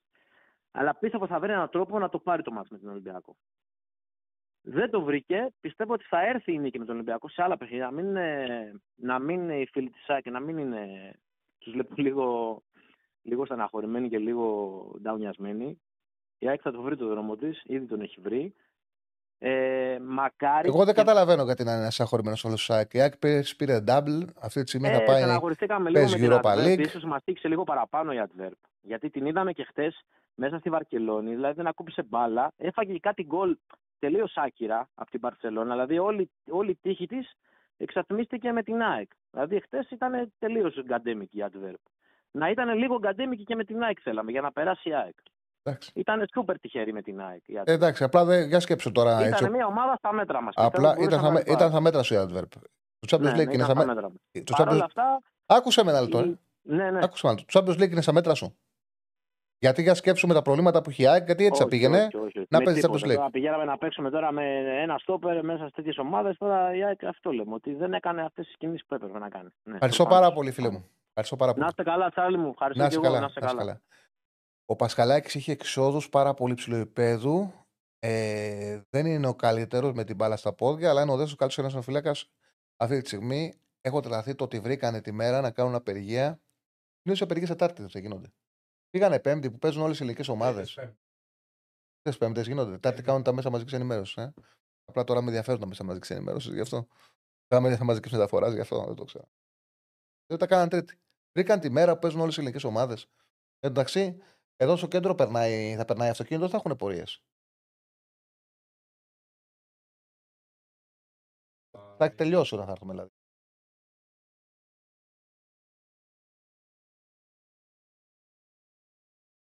Τι φορέ τώρα, τα αυτοκίνητα δεν θα έχει πόσα πάει ο κόσμος στο κάτσο. Τέλος πάντων. Πάμε στον κόσμο, πάμε στον επόμενο. Χαίρετε.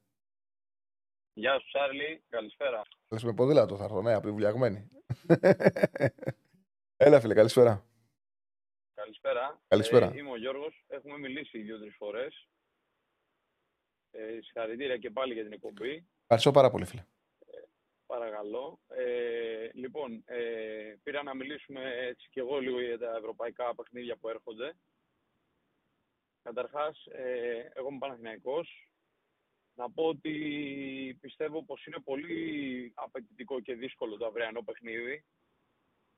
Θεωρώ ότι η Villarreal είναι, δεν, θα, δεν θα υπήρχε καταλληλότερη στιγμή για να γίνει το μάτς με τον Παναθηναϊκό όσον αφορά την αγωνιστική της κατάσταση.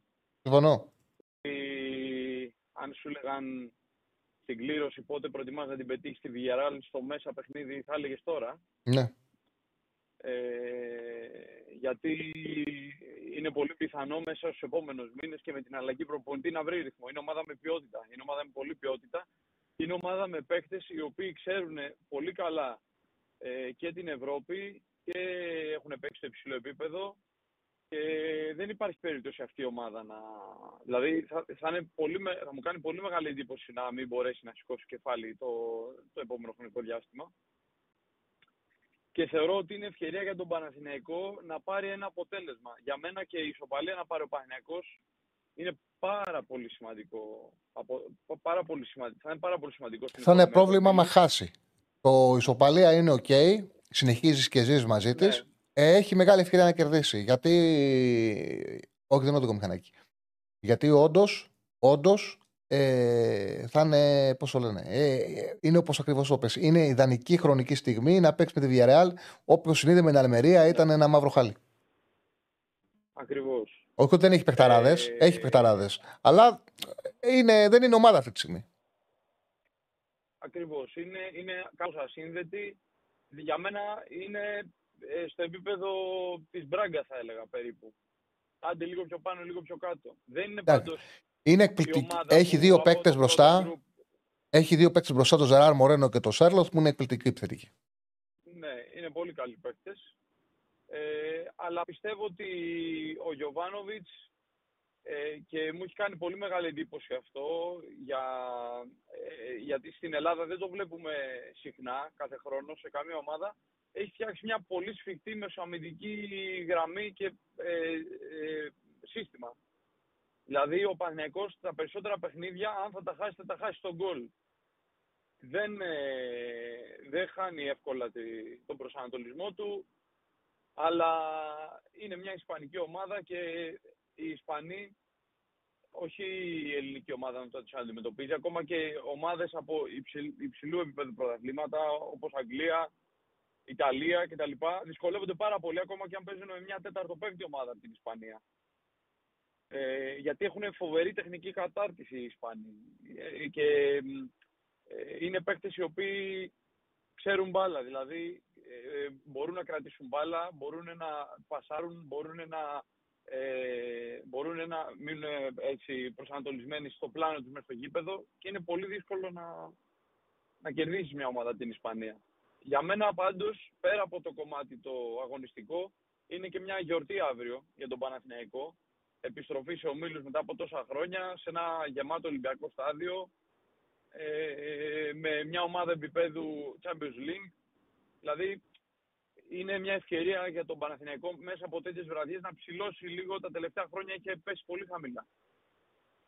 Και εγώ θεωρώ ότι το παιχνίδι θα κρυθεί σε πολύ μεγάλο βαθμό στο, στη, στη, στην άμυνα του Παναθηναϊκού. Δηλαδή αν θα μπορέσει να βρει λύσεις στις, ε, στις επιθέσεις της Villarreal και στο πώς θα, θα μπορέσει να αναχαιτήσει ε, το παιχνίδι των Ισπανών. Ε, εκεί θα κρυθεί για μένα. Αν ο Παναθηναϊκός βγάλει κάποιες καλές άμυνες, ε, βγάλει κάποια καλά ε, transition, αντιπιθέσεις κτλ. Πάρει αυτοπεποίθηση, τότε όλα μπορούν να γίνουν. Αυτό. Ε, δεν πρέπει να το χτυπήσει νωρίς, το πρώτο μισάωρο πιστεύω η Villarreal. Αυτό, αυτό θα είναι πρόβλημα. Ναι. Ε, λοιπόν, αυτό για τον Παναγιακό, να πω και κάτι άλλο. Πριν πεις τώρα κάτι άλλο, για πριν το- πεις κάτι άλλο, δώσω μου 10 Ναι, δευτερόλεπτα, γιατί με έχουν τρελάνει στο chat. Παιδιά, Ναι. συ- συζητάτε στο chat μεταξύ σας, δεν παρεμβαίνω. Αλλά επειδή τα βλέπει και κόσμος, μην τον κάνει να ξεχάσει και το Μην τον κάνετε τον κόσμο να ξεχάσει και την μπάλα που ξέρει. Όταν ο, επι- το χέρι στον επιθετικό είναι πάντα φάουλ. Δεν υπάρχει πλεονέκτημα. Δεν υπάρχει κανονισμός όπου προστατεύει τον επιτεθόμενο να κάνει χέρι. Όταν κάνει ο χέρι επιθετικός, έχει τελειώσει η φάση. Δεν υπήρχε, όταν ακόμα και παλιότερα το χέρι υπήρχε η πρόθεση, υπήρχε η πρόθεση για τον αμυνόμενο, όχι για τον επιθετικό. Ο επιθετικός, άμα η μπάλα χτυπήσει στο χέρι του, η φάση, άμα το δει το βάρα, αν το δει ο διαιτητής, είναι κατευθείαν φάουλ. Δεν υπάρχει δηλαδή πλεονέκτημα στο χέρι του επιθετικού. Αφήσε με την αλλαγή κανονισμού πλεονέκτημα δεν υπάρχει έτσι αλλιώς. Σε κάθε περίπτωση όμως, για, όλες, για όλους τους κανονισμούς που προστατεύουν τον αμυνόμενο στο χέρι και μπορεί να μην είναι πέναλτι, κανένας από, τον κανο- από αυτούς τους κανονισμούς δεν προστατεύει τον επιθετικό. Καταλαβαίνω ότι μπορεί, μπορεί να μπερδεύεσαι γιατί και αυτοί που κάνουν τη μετάδοση πάρα πολλές φορές, όχι όλοι, υπάρχουν ε, συνάδελφοι διαβασμένοι πολλοί. Αλλά υπάρχουν πολλοί που κάνουν μεταδόσεις που είναι αδιάβαστοι και βλέπεις να χτυπάει η μπάλα σε ένα χέρι και να σου λέει αυτός που κάνει τη μετάδοση ακούσιο. Ακόμα και θα κάνει ακούσιο και να κοιτάνε το βάρ και να λέει Α, τελικά δεν το διαιτητή μέτρησε. Παιδιά δεν υπάρχει. Ε, δεν μέτρησε, ακυρώθηκε. Το, δεν το, δεν το πρόσεξε. Ε, το βάρ είπε ότι δεν ήταν ακούσιο και μέτρησε. Και ακυρώθηκε. Τον επιθετικό το χέρι είναι πάντα παράβαση. Δεν υπάρχει πλεονέκτημα όταν ο επιθετικός κάνει χέρι. Κανένα. Δεν υπάρχει ακούσιο, δεν υπάρχει τίποτα. Το χέρι είναι παράβαση, τελειώνει η συζήτηση. Την έχεις φίλε μου. Λοιπόν, ε, εν τω μεταξύ ήθελα να σχολιάσουμε και κάτι άλλο, ε, γιατί έτσι σήμερα με αφορμή το παιχνίδι το αυριανό έβλεπα κάποια στιγμιότυπα από παλιές ευρωπαϊκές βραδιές του Παναθηναϊκού και έπεσα πάνω στο μάτς του Καμπ Νου το 3-1 τότε που ήταν η μεγάλη ευκαιρία για τα ημιτελικά και σκεφτόμουν στην τελευταία φάση που βγαίνει ο Ολισαντέμπε ε, ρε εσύ, Τσάρλι, τι πεναλντάρα του κάνει ο Μπονάνο εκεί. Ναι, του κάνει πέναλτι. Μιλάμε, το, Με VAR ήταν το πέναλτι. παίρνει παραμάζωμα. Με VAR είναι και πέναλτι και κόκκινη κάρτα. Μη σου πω. Ε, κόκκινη δεν είναι, είναι και μάτι η περιοχή του, αλλά είναι πέναλτι. Ναι, ναι. Είναι δηλαδή και σκεφτόμουν ότι θα έπρεπε το βάρ να έχει μπει και λίγο νωρίτερα στο ποδόσφαιρο. Τώρα βέβαια αυτό ήταν 20 χρόνια πριν. Αλλά είναι μια φάση που πιστεύω ότι αποκλείεται δηλαδή. Καλά, δεν συζητάμε για βάρ. Ακόμα και ένας επόπτης έπρεπε να το υποδείξει εκεί, αυτό το, το, το μαρκάρισμα, το, το πέναλτι αυτό. Βρέσκα Δηλαδή, κουλούρια, αυτά είναι ήταν παλιά. μια Τι να πολύ κάνουμε. μεγάλη χαμένη ευκαιρία. Ήταν, ήταν. Ναι. Ευχαριστώ πάρα πολύ, φίλε μου. Ε, να είσαι καλά. Αν μου επιτρέπεις Ναι, 30 ναι. δευτερόλεπτα, Ναι, ναι. να πω κάτι και για, το, και για τον Ολυμπιακό θέλω. Πολύ μεγάλη ευκαιρία και για τον Ολυμπιακό να ξεκινήσει με τρίποντο. Να πάρει την εκδίκησή του και από τη Φράιμπουργκ που πέρσι ήρθε στο Καραϊσκάκι και έβαλε τρία γκολ. Πολύ μεγάλη ευκαιρία την πετυχαίνει σε μια φάση πολύ μέτρια. Θεωρώ ότι οποιοδήποτε άλλο αποτέλεσμα πέραν της νίκης θα είναι πρόβλημα μεγάλο σε αυτή τη φάση που είναι τώρα η Φράιμπουργκ. Και μακάρι να κερδίσει και ο Ολυμπιακός και όλες οι ελληνικές ομάδες να πάνε καλά. Αυτά. Ευχαριστώ πολύ. Το έχεις στείλει ο φίλος του Δίλεμαρ πάρα πολλές φορές το μήνυμα, το έχω δει. Που λέει ο φίλος που πριν έκανε ένα λάθος, τρία λεπτά αφού του έβαλε τον Γαρανόπουλο αντί τον Αραούχο, έβαλε το Ζήνη αντί του Σιμάσκη και έφερε πάλι το Πινέδα στο 8. Αν θυμάμαι καλά το τοποθέτηση του φίλου, είπε για την αλλαγή που έβαλε το Πινέδα στο 8 στην αρχή του δεύτερου ημιχρόνου. Και ουσιαστικά εκεί έπαιξε με 1,5 χαφ και μάλιστα το έλεγε αυτό το διάστημα πριν κάνει τις αλλαγές ο Ολυμπιακός. Μίλησε για την αρχή του ημιχρόνου. Η επόμενη αλλαγή έγινε στο 72 και έγινε διόρθωση. Ε... Πάμε στον επόμενο φίλο. Χαίρετε. Γεια σου, Τσάρλι. Χαίρετε. Νίκος Παναθηναϊκός. Έλα, Νίκο. Θέλω να μιλήσουμε λίγο για το αυριανό μάτς του Παναθηναϊκού. Πιστεύω ότι θα κληθεί σε πάρα πολύ μεγάλο βαθμό από την απόδοση του Μάγνουσον κυρίως και δευτερευόντως του Σέγκεφελτ. Ε, ο Μάγνουσον θα, θα κρυθεί πολύ και επιθετικά εννοώ γιατί ε, θα βρει χώρους να βγάλει τις μπαλιές του τις καλές σε ένα γρήγορο transition δηλαδή θα είναι κρίσιμο να βγάλει την, την καλή παλιά ο Μάγνουσον και φυσικά να μπορέσουν να ανταπεξέλθουν αμυντικά και το δίδυμο των ε, στόπερ στα πολύ καλά ε, φόρ που έχει η Villarreal. Ναι. Έπεσες; Έπεσε ο φιλός; Έπεσε ο φιλός. Ε...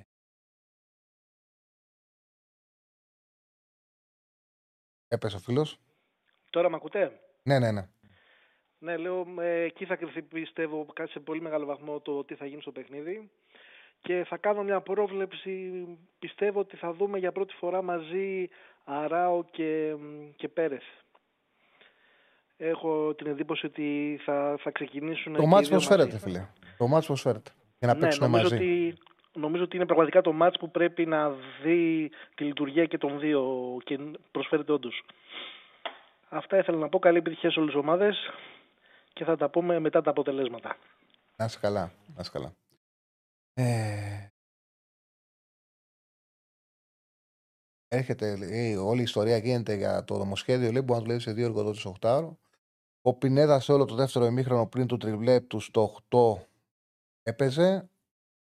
Ε, ναι, OK, okay. δεν καταλαβαίνω γιατί, το γράφεις, γιατί τα γράφεις όλα αυτά. Δεν, δεν, δεν καταλαβαίνω, ρε φίλε. Έγινε μια συζήτηση. Ο φίλος είπε ότι έπαιξε με 1,5 χάφ όταν έβαλε τον Πινέδα στο ημίχρονο. Αυτό είπε. Είπε ότι έκανε λάθος και ότι που έπαιξε με 1,5, με 1,5 χάφ το ημίχρονο όταν έβαλε τον Πινέδα. Έχασε παίκτης στο κέντρο.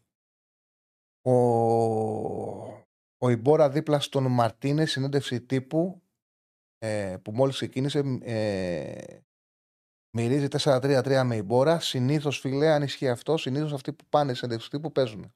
Οπότε ναι, μπορεί να παίξει με Ιμπόρα στο 6 και 4-3-3 αφού πήγε ο Ιμπόρα συνέντευξη τύπου.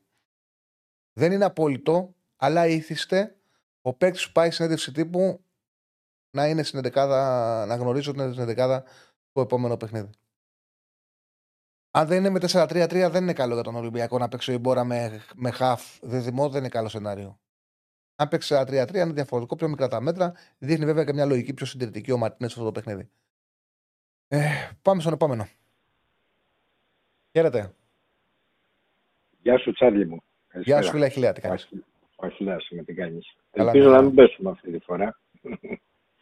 λοιπόν, ε, μπορώ να συνεχίσω κάτι που δεν έχει και να κάνει με το αυριανό παιχνίδι της ΑΕΚ. Να συνεχίσω κάτι να σου πω από αυτό που σου έλεγα, πήγα να σου πω προχθές.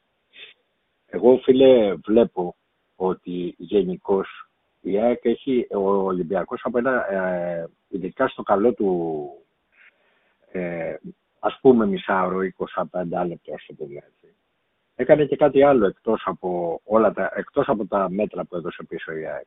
Ανέβηκε ψηλά και πρέσαρε πάρα πολύ, επειδή ήμουν μέσα στο παιχνίδι και το βλέπε. Και την ΑΕΚ την έπιασε ένα σπανικός εκεί πέρα. Δηλαδή, ακόμα και στο δεύτερο ημίχρονο, σε κάποιες περιπτώσεις φάνηκε ότι δεν είχαν εμπιστοσύνη ή δεν, πρώτον δεν είχαν κινήσει στο χώρο και δεν είχαν εμπιστοσύνη πώς να δώσουν την μπάλα από τα πίσω μέτρα τους. Εννοώ για τους παίκτες της ΑΕΚ. Κάτι που φάνηκε ότι, ε, να το πω τώρα, ότι δεν ήταν κατά κάποιο τρόπο δουλεμένο, δουλεμένη αυτό το σενάριο του παιχνίδιου. Ή τουλάχιστον δεν ήταν, ε, πώς να σου πω, πάρα πολύ ε, δεν αισθανόντουσαν σίγουροι με αυτό το πράγμα. Εκτός το άλλο, ότι στο σετ παιχνίδι, στο σετ παιχνίδι δηλαδή που σου δίνουν την μπάλα και σου λένε παίξε, η ΑΕΚ στα μάτια τα δικά μου τουλάχιστον έχει σημαντικό πρόβλημα. Να βγάλει τις ευκαιρίες που δεν βγάζει με ε, άμεση, με ε, πίεση, α, ανάκτηση της μπάλας και άμεση επίθεση. Αυτό δηλαδή που είναι το στυλ του παιχνιδιού της από πέρυσι.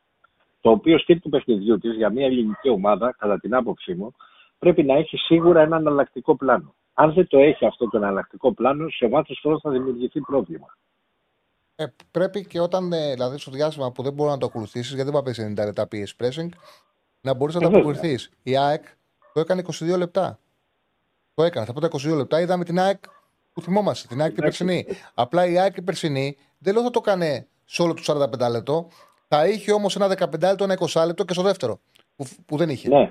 Ναι, ναι, δεν, δεν, το είχε, δεν το είχε και σύν της άλλης ε, πρέπει να βάλουμε και στην εξίσωση και τον κάθε, κάθε φορά αντίπαλο. Στην προηγούμενη περίπτωση στον Ολυμπιακό.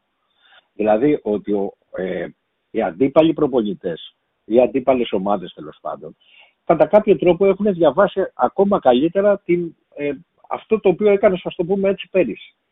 Και αυτό ενδεχομένως, γενικά ε, εμένα εκείνο που θέλω να εστιάσω είναι ότι πρέπει να έχεις μια εναλλαγή. Μια εναλλακτική μάλλον, με συγχωρείς. Μ' ακούς; Ναι, ναι, πεντα... καθαρά, καθαρά. Λοιπόν, πρέπει να έχεις μια εναλλακτική, η οποία μέχρι στιγμής τουλάχιστον, αυτό το πράγμα έγινε και στην Adverb, αδελφέ. Και μέσα και έξω. Δηλαδή, σε ε, άμυνες οι οποίες σου δίνουν την μπάλα και σε περιμένουν, οι λύσεις σου είναι μικρές. Και σε αυτό, εγώ είμαι σίγουρος για αυτό που θα σου πω, ο Γκαρσίας σίγουρα δεν είναι απώλεια. Εννοώ στις κλειστές άμυνες. Δηλαδή, Όταν έχει την μπάλα η ΑΕΚ, της ΑΕΚ. Μην περιμένουν κάποιοι ότι σε κλειστές άμυνες και κατά κάποιο τρόπο αυτό που λέμε Πούλμαν, με συγχωρείτε που σε διέκοψα, Πούλμαν, ε, ο Γκαρσίας, ας πούμε, θα είναι ο καταλήτη. Κοίταξε, πάντως έχει γρήγορες αντιδράσεις, δεν είναι φόρ περιοχής, καταλαβαίνω τι λες ποδοσφαιρικά. Έχει γρήγορες αντιδράσεις, είναι δυνατός, έχει καλό επιτόπιο. Ναι, ρε παιδί μου, ο πιο σημαντικός παίκτης πάντως για, για μένα για τις κλεισές άμυνες είναι ο Γκατσίνοβιτς. Γιατί είναι ο παίκτης που έχει ναι, τη, βέβαια. μεγαλύτερη ποιότητα σε μικρό χώρο και ένα σεντράρι μπορεί και ένα πασάρι δίπλα ξέρει. Είναι πολύ οξυδερκής, πατά περιοχή. Είναι, δηλαδή, αυτός είναι η μεγαλύτερη απώλεια για τις κλεισές άμυνες. Όπως το πινέτα στα καλά του. Mm-hmm. Θα μου επιτρέψεις να σου πω. Δηλαδή, εννοώ το είπες και τη Δευτέρα. Το είπες και τη Δευτέρα, έλεγε στις απουσίες και είπες κιόλας δεν έχει και τον Πινέδα στα καλά του. Ναι, συμφώνησα ναι, ναι. πολύ, έπεσε κατευθείαν μετά. Ο Πινέδα στα καλά του είναι μια μεγάλη διαφορά της περσινής ΑΕΚ με την ΑΕΚ που βλέπουμε φέτος. Και ο Αραούχο ναι. δεν είναι ο περσινός Αραούχος στην ένταση και στην ενέργεια που βγάζει. Αλλά είναι πράγματα που μπορούν να μπουν στη, στη διάρκεια της χρονιάς, γιατί είμαστε ακόμα μέσα σε Σεπτέμβριο. Ο κόσμος ξεχνάει αυτό. Σύμφωνοι. Απλά τα λέμε τώρα. Ε, δεν, δεν καταστροφολογούμε. Προς Θεού, έτσι. Απλά τα λέμε τώρα γιατί αναλύουμε, αναλύουμε ναι, αυτά ναι, που βλέπουμε. Τα οποία μπορεί σε 15, 20, 30 μέρες να έχουν αλλάξει εντελώς. Δεν είναι δηλαδή κριτική εκ του πονηρού. Απλά το θέμα με τον Αραούχο δείχνει και κάτι άλλο Αραούχο, φίλε μου Τσάλι. Είναι αυτό που εγώ λέω, ε, κατά κάποιο τρόπο το λέει και ο Ντέμπισο Νικολαίδης, ας πούμε, που έχει πέσει στη θέση. Το λέει δηλαδή συνέχεια αυτό το πράγμα.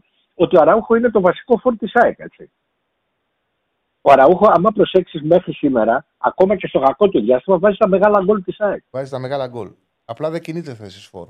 Απλά ναι, βάζει τα μεγάλα γκολ. Ναι, και σύμφωνοι, αφού τον έχουν βγάλει απ' έξω.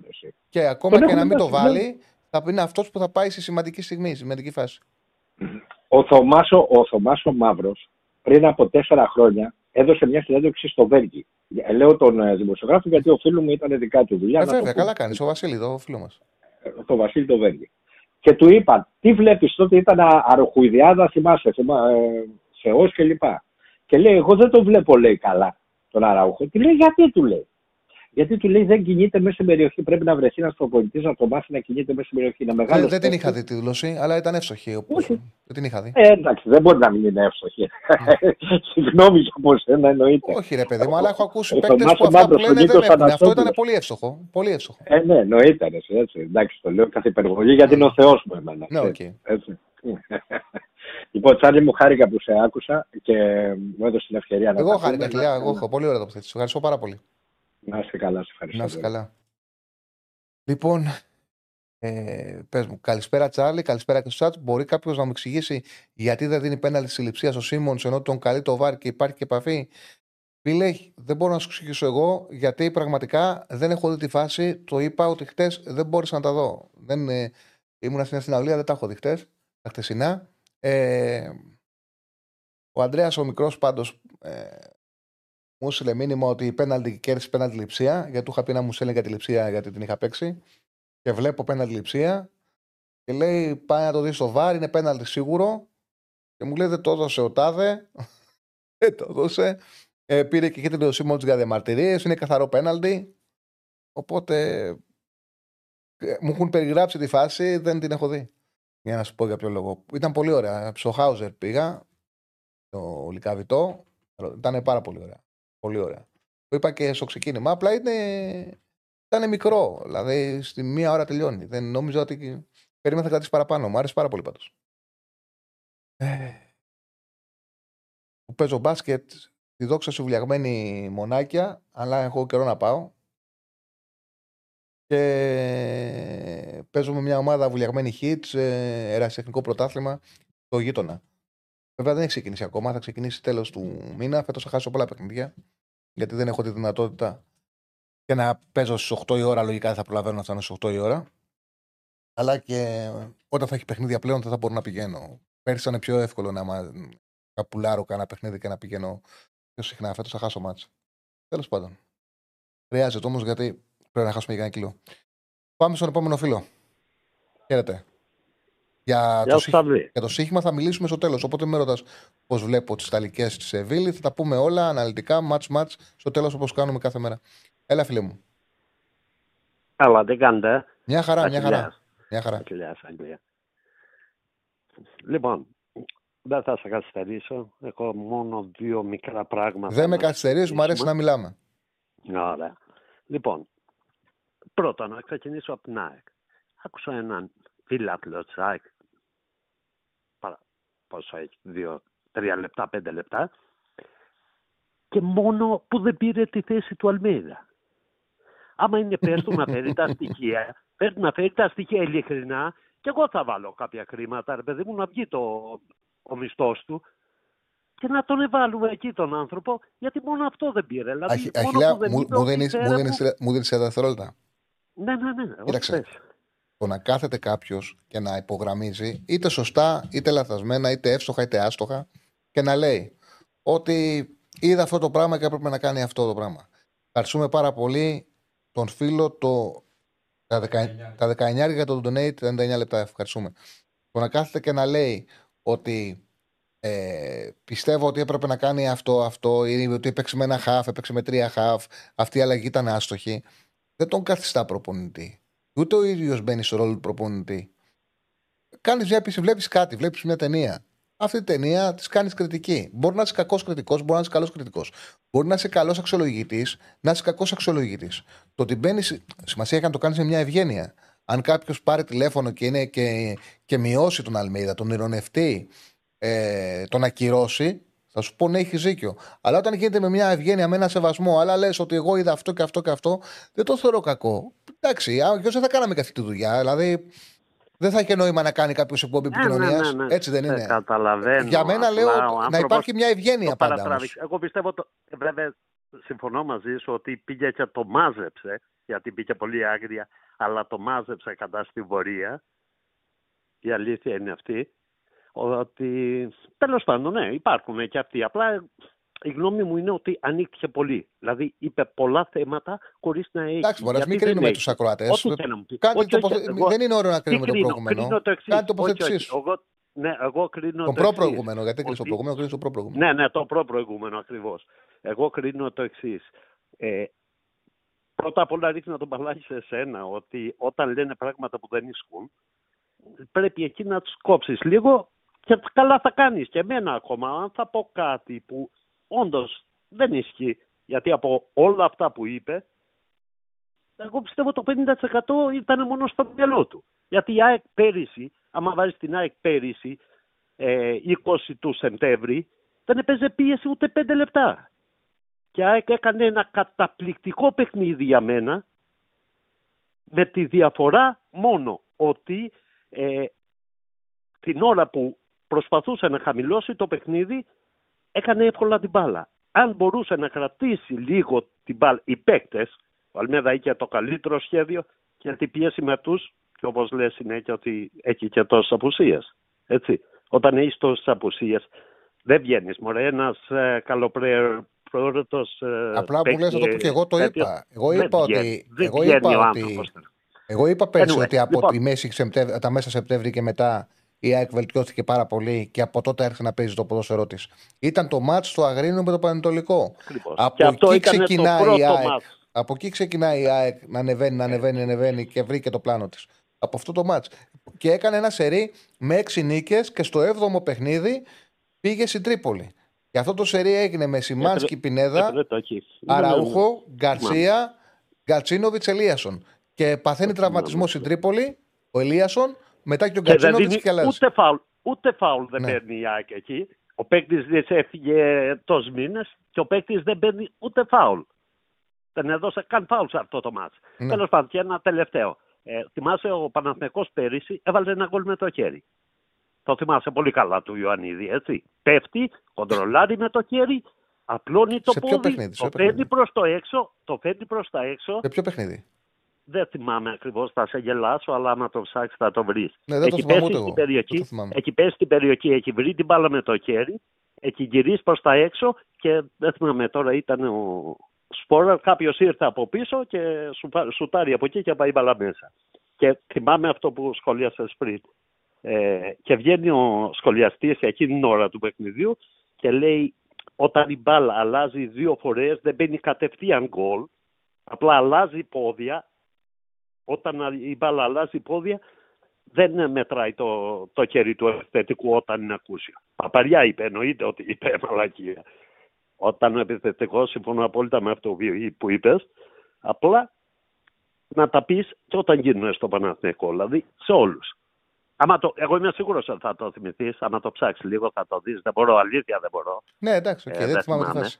Ε, ναι, Έτσι, έχει αλλιώς βρει την πέρασε μπάλα, ιστορία το, πα- τώρα. το μάτι είναι 0-0. Τέλος πάντων.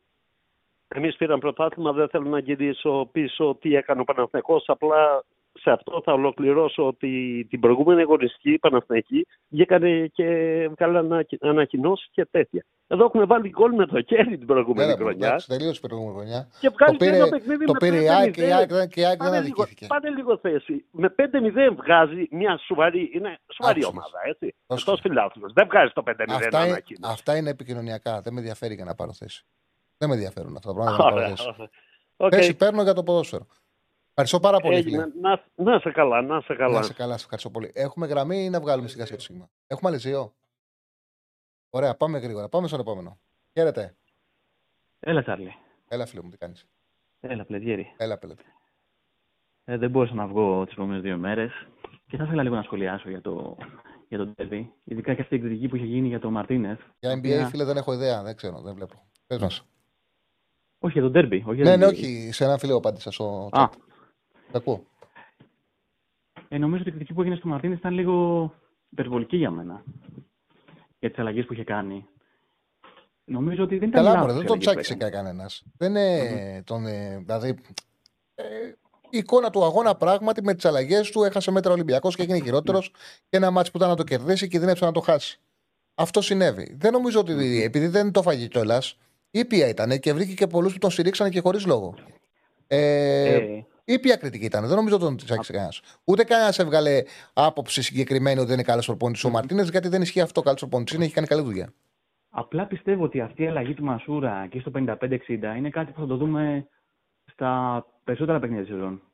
Γιατί με την ένταση που παίζει ο Μασούρας και με τις απαιτήσεις που έχει ο, ο Μαρτίνεθ ε, από το Μασούρα, νομίζω ότι εκεί στο 55-60 θα αρχίσει να ξεμένει από δυνάμεις. Κοίταξε, Οπότε μωρέ, αυτό είναι μια αναγκαστικά θα ωραία. τον βγάζει. Θα σου πω κάτι. Υπάρχει μια δημοσιογραφία που είναι η δημοσιογραφία να αβαντάρουμε τους προπονητές και να έχουμε καλές σχέσεις και να κάνουμε Μμμ. συνεντεύξεις και να κάνουμε πώς το λένε. Οπότε έχουν βρει αυτό. Όποιον βλέπουν τρέχει, παίζει καλά και τον βγάζει ο προπονητής στο 55-60, λένε κουράστηκε και βγήκε και έτρεξε πάρα πολύ. Άμα είναι έτσι, όλοι γρήγορα να γίνονται αλλαγές στο 55-60. Ο Μασούρα δεν έχει δείξει ότι κουράζεται. Επειδή έχει, έπεσε πάρα πολύ και παίζει συνέχεια αυτό το πράγμα, κουράζεται. Λέει τρέχει, έτρεξε πάρα πολύ, κουράστηκε. Όσοι τρέχουν να βγαίνουν και καλοί να βγαίνουν αλλαγέ στο 55-60. Δεν είναι έτσι Το αυτό. θέμα- Τώρα από το εκεί και μεγάλο πέρα, από εκεί και πέρα ε, αλλαγές όντως πρέπει να γίνονται νωρίς. Πρέπει να γίνονται και γρήγορα πολλές φορές, γιατί είναι πολλά τα παιχνίδια και πρέπει παίκτες να φρεσκάρονται. Επίσης, ο, ο Μαρτίνεθ είναι ένας προπονητής που σκεφτόταν και το μάτι της Πέμπτης. Και πολύ σωστά πήρε πολλοί κόσμο εδώ και το είπε. Ότι δεν έχει να κάνει μόνο με το ότι ποιους έβγαλε, έχει να κάνει και με το ότι αυτοί που μπήκαν δεν ανταποκριθήκαν. Ναι. Δηλαδή δεν είναι μόνο ευθύνη του, Μασου, του, του Μαρτίνεθ, είναι και ευθύνη ότι αυτοί που μπήκαν δεν βοήθησαν την ομάδα. Το πρόβλημα ίσως να είναι τσάλι όμως ότι δεν έχει παίχτη, ειδικά για το ρόλο του Μασούρα δεύτερο, που να μπορεί να βάλει, που να μπορεί να έχει τα προσόντα αυτά και να κάνει τα πράγματα που Μασούρας. Δεν μπορώ να σκεφτώ άλλο παίχτη που θα μπορούσε να βάλει. σω ο Καμαρά να ήταν ένας δεύτερος, σε αυτόν τον ρόλο που χρησιμοποιεί το Μασούρα. Ο, ο, Το Καμαρά. Με την ένταση ας πούμε, για να, για να πιέσει ψηλά, να κλέψει την μπάλα. Να βάλει το καμαράκι ψηλά. Όπως έκανε το Μάρτιν, ας πούμε. Ναι, να Το- βάλει δύο, δύο χαφ και να παίξει τρίτο χαφ ο Καμαρά. Ναι. Όχι σαν δεύτερο επιθετικό, σαν τρίτο χάφ. Οκ. Ναι, καταλαβαίνω τι λες. Για να μην χάσει την ένταση και τα τρεξίματα και ψηλά. Απλά ο Μασούρας πλέον παίζει πιο κοντά στον επιθετικό. Μμμ. Ε, θεωρώ ότι εκεί μπορεί να πάει ο Σολμπάκεν ε, να πάρει χώρο εκεί. Γιατί στο 4-2-2-2 ο δεύτερος ο δεύτερος αντί για του Μασούρα δεν έχει βρεθεί. Ο Σκάρπα δεν μπορεί να είναι, αποδείχτηκε. Ο Σκάρπα Ίσως δεν να μπορεί είναι ο να Σολμπάκεν. Ίσως να είναι ο Σολμπάκεν. να ήταν σε καλύτερη κατάσταση. Πελετιέρη, σε χάνουμε. Σε χάνουμε. Λέω να ήταν σε καλύτερη κατάσταση από ό,τι είναι τώρα. Αλλά δεν έχει τα προσόντα για να αντικαταστήσει τη Μασούρα. Σε αυτόν τον ρόλο που το χρησιμοποιεί ο Μαρτίνες. Έκανε κενά, δεν άκουσα για ποιον παίκτη λες. Λέω ο Σκάρπα, Ο Σκάρπα. Σε καλύτερη, κα- και σε καλύτερη κατάσταση ατομικά να ήταν, ε, δεν θα μπορούσε να, να παίξει αυτό το ρόλο. Τα προσόντα. Δεν έχει την Δεν ξέρω, ρε ένταση που έχει φίλε. Μασούρα. Δεν ξέρω. Εγώ ε, διαβάζω ότι ήταν ένας αριστερός εξτρέμ στη Βραζιλία που έτρεχε, που πάσαρε και τα νούμερα το λένε αυτό. Αυτός ο ποδοσφαιριστής, ότι είχε δυνατότητα και όλα στην assist, που δεν δίνει την μπάλα από το δεξί του στο αριστερό. Ότι μπορούσε να ανταποκριθεί σε ένα αριστερό εξτρέμ που κουνιέται σε ένα μικρό κύκλο, δεν μπορώ να το πιστέψω. Σίγουρα θα ήταν διαφορετικός. Ναι. Θα είναι απίστευτα πεσμένος. Δεν ξέρω τι να σου πω. Αυτό που βλέπουμε Μα- δεν πείθει. Έχει νούμερα γεμάτα. Έχει εκπληκτικές ονειρέ στη Βραζιλία. Αυτό που βλέπουμε είναι κάτι διαφορετικό. Δεν μπορεί να είναι σύμπτωση. Η ίδια αλλαγή είχε γίνει και με τον Πανσεραϊκό, αν θυμάσαι, στο ημίχρονο, που είχε βγάλει πάλι στο ημίχρονο τον Μασούρα και είχε βάλει το Σκάρπα. Όχι, δεν είναι Ο σύμπτωση. Ολυμπιακός παραλίγο να χάσει το παιχνίδι με το, το Σκάρπα μέσα. Δεν είναι Αντί του σύμπτωση. Μασούρα. Το 4-2-2-2, ο Ναι. παίκτης ο οποίος είναι αλλαγή του στα δεξιά είναι ο, ήταν ο Μπιέλ, ο βασικός στα δεξιά, τώρα έγινε ο Ποντένσε. Είναι Ποντένσε Ποιος; Μπιέλ. Στα αριστερά είναι Μασούρα, στα πίσω από τον Φορ είναι Μασούρα Σκάρπα. Μμμ. Αλλά θεωρώ ότι μπορεί να παίξει εκεί και ο Σολμπάκεν. Έτσι πιστεύω, θα το δούμε. Λοιπόν, Ένα τελευταίο σχόλιο. Ε, θέλω τη γνώμη σου. Δεν πιστεύεις ένα δίδυμο Σολμπάκιν Μασούρα θα ήταν πολύ δυνατό; Την επίθεση; Ναι, Σολμπάκιν Μασούρα. Γιατί ο Σολμπάκιν έχει και κορμί ωραίο. Έχει κορμί, αλλά και δεν είναι για φόρ. φόρ. Δεν είναι φόρ όμως. Έχει κορμί, αλλά δεν είναι φόρ. Δεξί εξτρέμ. Εκτός δεν παίζει. θα παίξει φόρ. Δεν έχει παίξει φόρ. Έπαιζε δεξί εξτρέμ. Γι' αυτό το λόγο, επειδή δεν έχει κορμί, γι' αυτό το λόγο τον σκέφτομαι δεύτερο επιθετικό. Επειδή έχει αυτό το στοιχείο που λες, έχει σώμα, θεωρώ ότι θα μπορούσε να πάρει και το χώρο του Μασούρα και είναι και γρήγορος. Θα το δούμε. Θέλω να δω πώ το σκέφτεται και ο, Ξέρω. και ο Ο Μαρτίνεθ. Μασούρας φαίνεται να είναι πολύ ο πιο φοβασμένος παίκτης όμως. Δεν ξέρω αν Ναι, τον ναι, βγάλει ναι, όμως. ναι. Θέλω να δω πώ Θα το τον σκέφτεται και ο, βγάλει Μαρ... τώρα και ο Μαρτίνεθ. Δύσκολο μου φαίνεται. Οκ, Τσάρλι. Ευχαριστώ πολύ. Έγινε. Σε ευχαριστώ πολύ. Έγινε. Να είσαι καλά. Πάμε και στο τελευταίο. Έλα, φίλε. Ε, εγώ είμαι. Ναι, ναι. Ε, γεια σας. Ε, είμαι Γιώ- Γιώργος Ολυμπιακός. Καλησπέρα, Ε, Γιώργο. ήθελα να, να πω σχετικά με το, να ρωτήσω σχετικά με το αριστερό μπακ. Ε, ποιον, ε, ποιον πιστεύετε ότι θα... Ε, ποιος έχει προβάδισμα αυτό. Στον ελληνικό μιλά μου. Με βάση τα ρεπορτάζ. Για ποια ομάδα, για τον Ε, Ολυμπιακό; ποιος νομίζει ότι... Ναι, ναι, για τον Ορτέγκα Ολυμπιακό. θα παίξει, λένε σίγουρα οι ρεπόρτερ. Ε, γιατί Δεν ήταν καλός αυτό και είδα εκείνη. Δεν ήταν καλός και εκείνη με την ΑΕΚ. Οπότε Ναι, βε- δεν ναι έχει αυτό λογική να δεν, παίξει ο δεν Ορτέγκα. ήταν καλός. Και γενικά η ΑΕΚ ε, πήγαινε ουσιαστικά στον αδύναμο κρίκο που ήταν ο Κίνη και δεν είχε. Δεν ξέρω αν ο Ορτέγκα όμως από την άλλη είναι έτοιμος να παίξει ένα ευρωπαϊκό μάτς, ας πούμε. Ε, γιατί να μην είναι; Γιατί να μην είναι; Από χρονιά ερχόταν, ε, είχε δράσει εκεί που έπαιζε, δεν νομίζω να έχει πρόβλημα. Τώρα αυτό που ίσως δεν το έχω, δηλαδή δεν έχω διαβάσει κάτι που να λέει ότι ε, θα βάλει ας πούμε το Σολμπάκιν γιατί εντάξει, δε, δεξί, δεξί εκτρέμ δεν παίζει. Σε- Δεξί κυρίως. εξτρέμ, ναι. Άρα είναι να πάρει τη θέση του Ποντένς θεωρητικά. Θεωρητικά, ναι. Θεωρητικά, βάση θέσεων, η πιο- πιο λογική έχει ένα 4-2-3-1 με φορτούνι δεκάρι, ποντένσε δε, ε, Σολμπάκεν δεξιά, ποντένσε αριστερά. Μπορεί να παίξει και έτσι ο Ολυμπιακός. Αλλά επειδή το καθιερώνει αυτό το 4-2-2-2-2 και λειτουργεί, γι' αυτό το λόγο λέω ότι μήπως αυτή τη ε, διάταξη με φορτούνι ποντένσε, ο Σολμπάκεν βρει χώρο πίσω από τον ε, Ελκαμπή. Ε, Ναι, είναι, θα ήταν ένα ε, έτσι ας πούμε πρόβλημα σχέση με την Freiburg, δηλαδή αν έπαιζε και Σουλμπάγκεν, που δεν τον έχουμε δει δηλαδή και με την ΑΕΚ δεν τον είδαμε. Μμμ. Ε, τώρα, ναι, γιατί νομίζω ότι και αυτός είναι γρήγορος. Δηλαδή από ό,τι έχω από, από, έτσι, από κάποια highlights που έχω δει. Ε, γρήγορος. Ε, τώρα ε, αυ- αυτό δηλαδή που σίγουρα έχει, δω- έχει δώσει σίγουρα όθηση ο Ποντένσε στην επίθεση. Δηλαδή, ναι, ε, πολλοί λένε ας πούμε ότι δεν είναι αυτο- ο Γκολτζής, δεν είναι αυτός που θα δώσει και τις πάρα πολλές assist, αλλά όταν κάποιος ε, φτάνει με δύο τρίπλες μέσα στην περιοχή, σίγουρα κάτι μπορεί να βγει κα- καλό από εκεί πέρα.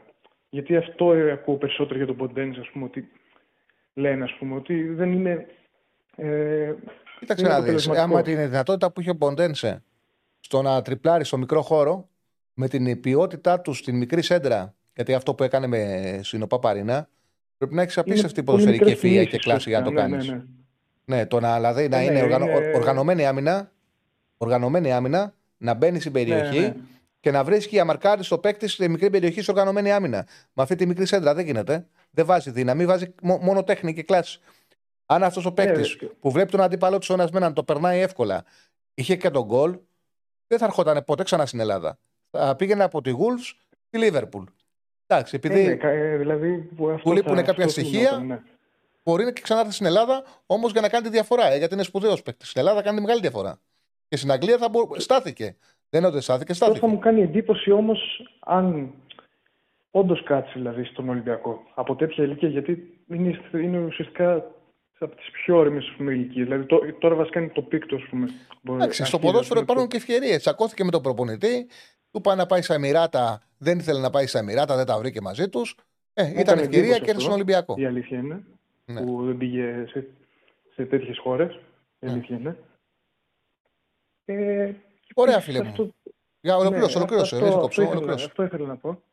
Οκ, Και αν ότι- θες κάτι να ολοκληρώσεις, πες.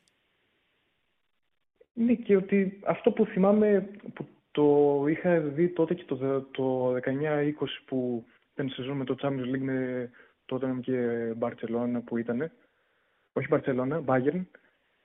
Ε, αυτό που θυμάμαι είναι ότι ήταν πολύ ψηλά στα στατιστικά όσον αφορά τις τρίπλες, ας πούμε, ο Ποντένσε. Ε, αυτό είναι το όπλο του. Είναι, έχει τρομερά προσόντα στο τρίπλα. Δηλαδή ήταν, για ένας κάποια μένει. στιγμή ήταν κάτω από το μέση. Ας πούμε, ήταν, αυτό θυμάμαι, κάτω από το μέση, ας πούμε, για κάποιες αγωνιστικές λίγες φυσικά. Μετά, ναι. Αυτό είναι το μεγάλο του όπλο. Λογικό. Ο ένας με έναν είναι εκπληκτικός. Ευχαριστώ πάρα πολύ, φίλε Ναι, μου. ναι. Ευχαριστώ και εγώ. Να είσαι καλά. Να είσαι καλά. Λοιπόν, πάμε. Βγάλε την ε, πρώτα το πρόγραμμα. Το πρόγραμμα του Champions League. Λοιπόν, με ό- όμιλο προς όμιλο. Λοιπόν, στο πρώτο όμιλο η Καλατά Σαράι Κοπενχάγη και Bayern Manchester United. Κοίταξε, εγώ, τι- εγώ η Καλατά Σαράι είναι στο B365 στο 1,66 αυτή τη στιγμή. Κάτσε να κάνω και μια ανανέωση. Κάτι. Το δώσεις. Στην B365, ναι, η Γαλατά Σαράι είναι ακόμα στο 1,66 ο Άσος. Είναι πιθανό να έρθει. Η Κοπενχάγη πάντως είναι πάρα πολύ σκληρή ομάδα. Ξέρει να μείνεται. Επειδή τη Γαλατά Σαράι την έπαιξε στα δύο παιχνίδια με τη Μόλτε. Και στο διπλό και στο Άσο. Και τα δύο το έκανες καθυστερήσεις. Και κανένα από τα δύο δεν ήταν καλή. Δεν κάνανε τα δύο. Επειδή η Κοπενχάγη είναι καλύτερη ομάδα τη Μόλτε, είναι πιο σκληρή, θέλει να παίζει χωρίς μπάλα, εγώ το φοβάμαι. Και επειδή δεν μπορούν να έρχονται όλα, παίρνει μια απόφαση και λέω αυτό το αφήνω εκτός. Δεν λέω παίκτε έχει δύο, λέω ότι εγώ το φοβάμαι, δεν θα δώσω τα λεφτά μου, δεν θα αφήσω τα λεφτά μου στο 1,66 του Άσου. Το άλλο παιχνίδι του ομίλου, Bayern Manchester United. Ο Άσος το 1,45 να παίζει Bayern United είναι μικρός. Η εικόνα των δύο ομάδων, η εικόνα τη United είναι μια χαρά ο Άσο 1,45. Ξέρω ότι θα έρθει, βάση, μικρός, μεγάλος, δεν ξέρω. Η Bayern είναι καλύτερη ομάδα. Μέσω χέρι της να κερδίσει τη Manchester United σε κατάσταση που βρίσκεται. Είναι αγωνιστικά, πραγματικά την ταπείνωσε ε, η Bayern United. Βγάλε το chat για να βλέπω τους ομιλού, μην πω κάποιο λάθος. Λοιπόν, τον ε, δεύτερο όμιλο Σεβίλη Λάντ, Arsenal Eindhoven. Είναι ευκαιρία για τη Σεβίλη να διπλώσει τις νίκες της και να φτιάξει και ψυχολογία. Πάει και το Σαββατοκύριακο στην Ουσασούνα να πάρει διπλό, να τη γυρίσει όλη η χρονιά. Χρειαζόταν οπωσδήποτε να κερδίσει τα Σπάλμα. Έπαιξε για το 1-0. Το πήρε το μάτς στο 1-0. Δίκαιο ήταν. Ήταν πολύ καλύτερη. Έκανε ευκαιρίες για να βάλει 2,5-3 γκολ. Θα μπορούσε να φάει ένα. Το 1-0 ήταν μικρό για την εικόνα του αγώνα γιατί είχε φάσεις. Πάντως η Σεβίλη έκανε την νίκη της. Παίζει με τη Λάντ που δεν, μπόρεσε, δεν μπορούν να σηκώσουν το βάρος της δεύτερης συνεχόμενης. Μάλλον είναι η Λάντ έκανε πέρσι υπέρβαση. Είναι αυτό που λέμε σε μια διαφορετική κουβέντα για την Νάπολη που έχουμε πει πολλές φορές στην εκπομπή ότι η επόμενη χρονιά από την υπέρβαση είναι δύσκολη. Για τη Λάντ, το γεγονός ότι βγήκε δεύτερη, το ότι ήταν σπουδαία, έσπασε όλα τα ρεκόρ ε, σε εντός έδρας επιδόσεις. Αν θυμάμαι καλά, το ρεκόρ στο τέλος ήταν 16-1-1. Το εντός έδρα ρεκόρ τους ήταν, ήταν εντυπωσιακό. Ε, Φέτος τους έχει βαρύνει όλους. Είναι σαν να μην είναι έτοιμοι να σηκώσουν το βάρος. Έχουν ένα ρεκόρ 0-1-4. Χάσανε και από τη Μέτς 0-1. Δεν εξετάζω το. Οκ, okay, δεν ήταν εικόνα τους για να χάσουν. Βέβαια, αυτοί κάναν 31 τελικές. Τα έξι γκολ ήταν για ενάμιση τέρματα. Για ενάμιση τέρμα. Δεν ήταν ότι ήταν καθαρές ευκαιρίες οι τελικές οι πολλές που κάνανε με τη Νετς. Σε κάθε περίπτωση είναι ευκαιρία για τη Σεβίλη να κερδίσει και, την, να κερδίσει και τη Λάνς, να αρχίσει να φτιάχνει ψυχολογία, να πλησιάσει στο επίπεδο της. Άρσεναλ Αϊντχόβεν νομίζω ότι είναι δύσκολο να μην μπουν πάνω από 2,5 γκολ. Θετικές ομάδες, όποιος θέλει να το επιλέξει. Ε, Α το επιλέξει. Νομίζω δύσκολο να μπει πάνω από 2,5 γκολ. Είναι ψηλά ο άσος Σεβίλης για, για τον όμιλο αυτό. Τον άσο Σεβίλης θα πάρω. Ρεάλ Μαδρίτης Ουνιόν, Μπράγκα Νάπολη. Εντάξει, νομίζω ο Ρεάλ θα κερδίσει. Χαμηλές αποδόσεις είναι στον άσο. Οκ. Okay. Δεν κερδίζει και εύκολα τα εντός και τις δύο νίκες που είχε εντός με 2-1 τις έχει. Το Μπράγκα Νάπολη έχει πολύ γκρίνια η Νάπολη, αυτό με φοβίζει. Καταλαβαίνω κάποιος να το παίξει, να το πάει στο διπλό το 1,75. Ειδικά με τον τρόπο που αμύνονται τα άκρα της άμυνας της Μπράγκα, καταλαβαίνεις ότι δύσκολα να παίξουν το Κβαρατσκέλια, δύσκολα να παίξουν την ταχύτητα που έχουν οι παίξει στην Νάπολη και τον Όσιμεν. Ευκαιρία να κερδίσει και η Νάπολη και να φτιάξει λίγο το κλίμα της. Θεωρώ να το πάρει. Οκ. Okay. Στο 1,75 το διπλό. Τέταρτος όμιλος Μπενφίκα Σάλτσμπρουκ δεν θα, το, δεν θα ασχοληθώ καθόλου. Περίεργες ομάδες. Δύσκολο ζευγάρωμα δεν μου αρέσει. Το Σιεδάδ Ιντερ. Η Ιντερ είναι η πιο φορμαρισμένη ομάδα της Ευρώπης αυτή τη στιγμή. Είναι πολύ φορμαρισμένη. Τώρα, έτσι όπως είναι ο όμιλος και με χ είναι μια χαρά βέβαια Ιντερ. Επειδή θέλω να σκοράρει, δείξε και την κάρτα. Εγώ έχω πάει χ2 διπλή ευκαιρία και over μισό. Δηλαδή να πάρω το ρίσκο να μην έρθει 0-0 και μου πάει το Χ2 στο 1,55 από το 1,30 κάτι που έχει το απλό Χ2. Το απλό Χ2 έχει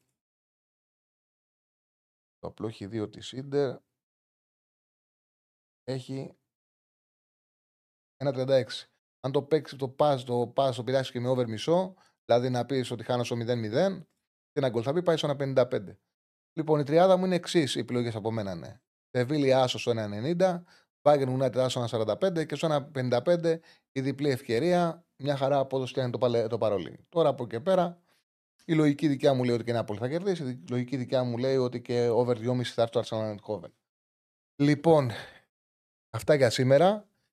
Λοιπόν, ε, ε, βγήκε βίντεο για τις προβλέψεις για τελική κατάσταση του αθλήματος από Τεό και Κατσουράνη και Αριστοτέλη, από Τεό Αριστοτέλη και Κατσουράνη. Βίντεο με προβλέψεις για τελική κατάσταση του αθλήματος. Επίσης το Σάββατο βγαίνει το βίντεο του Κετσπάγια. Νάτε.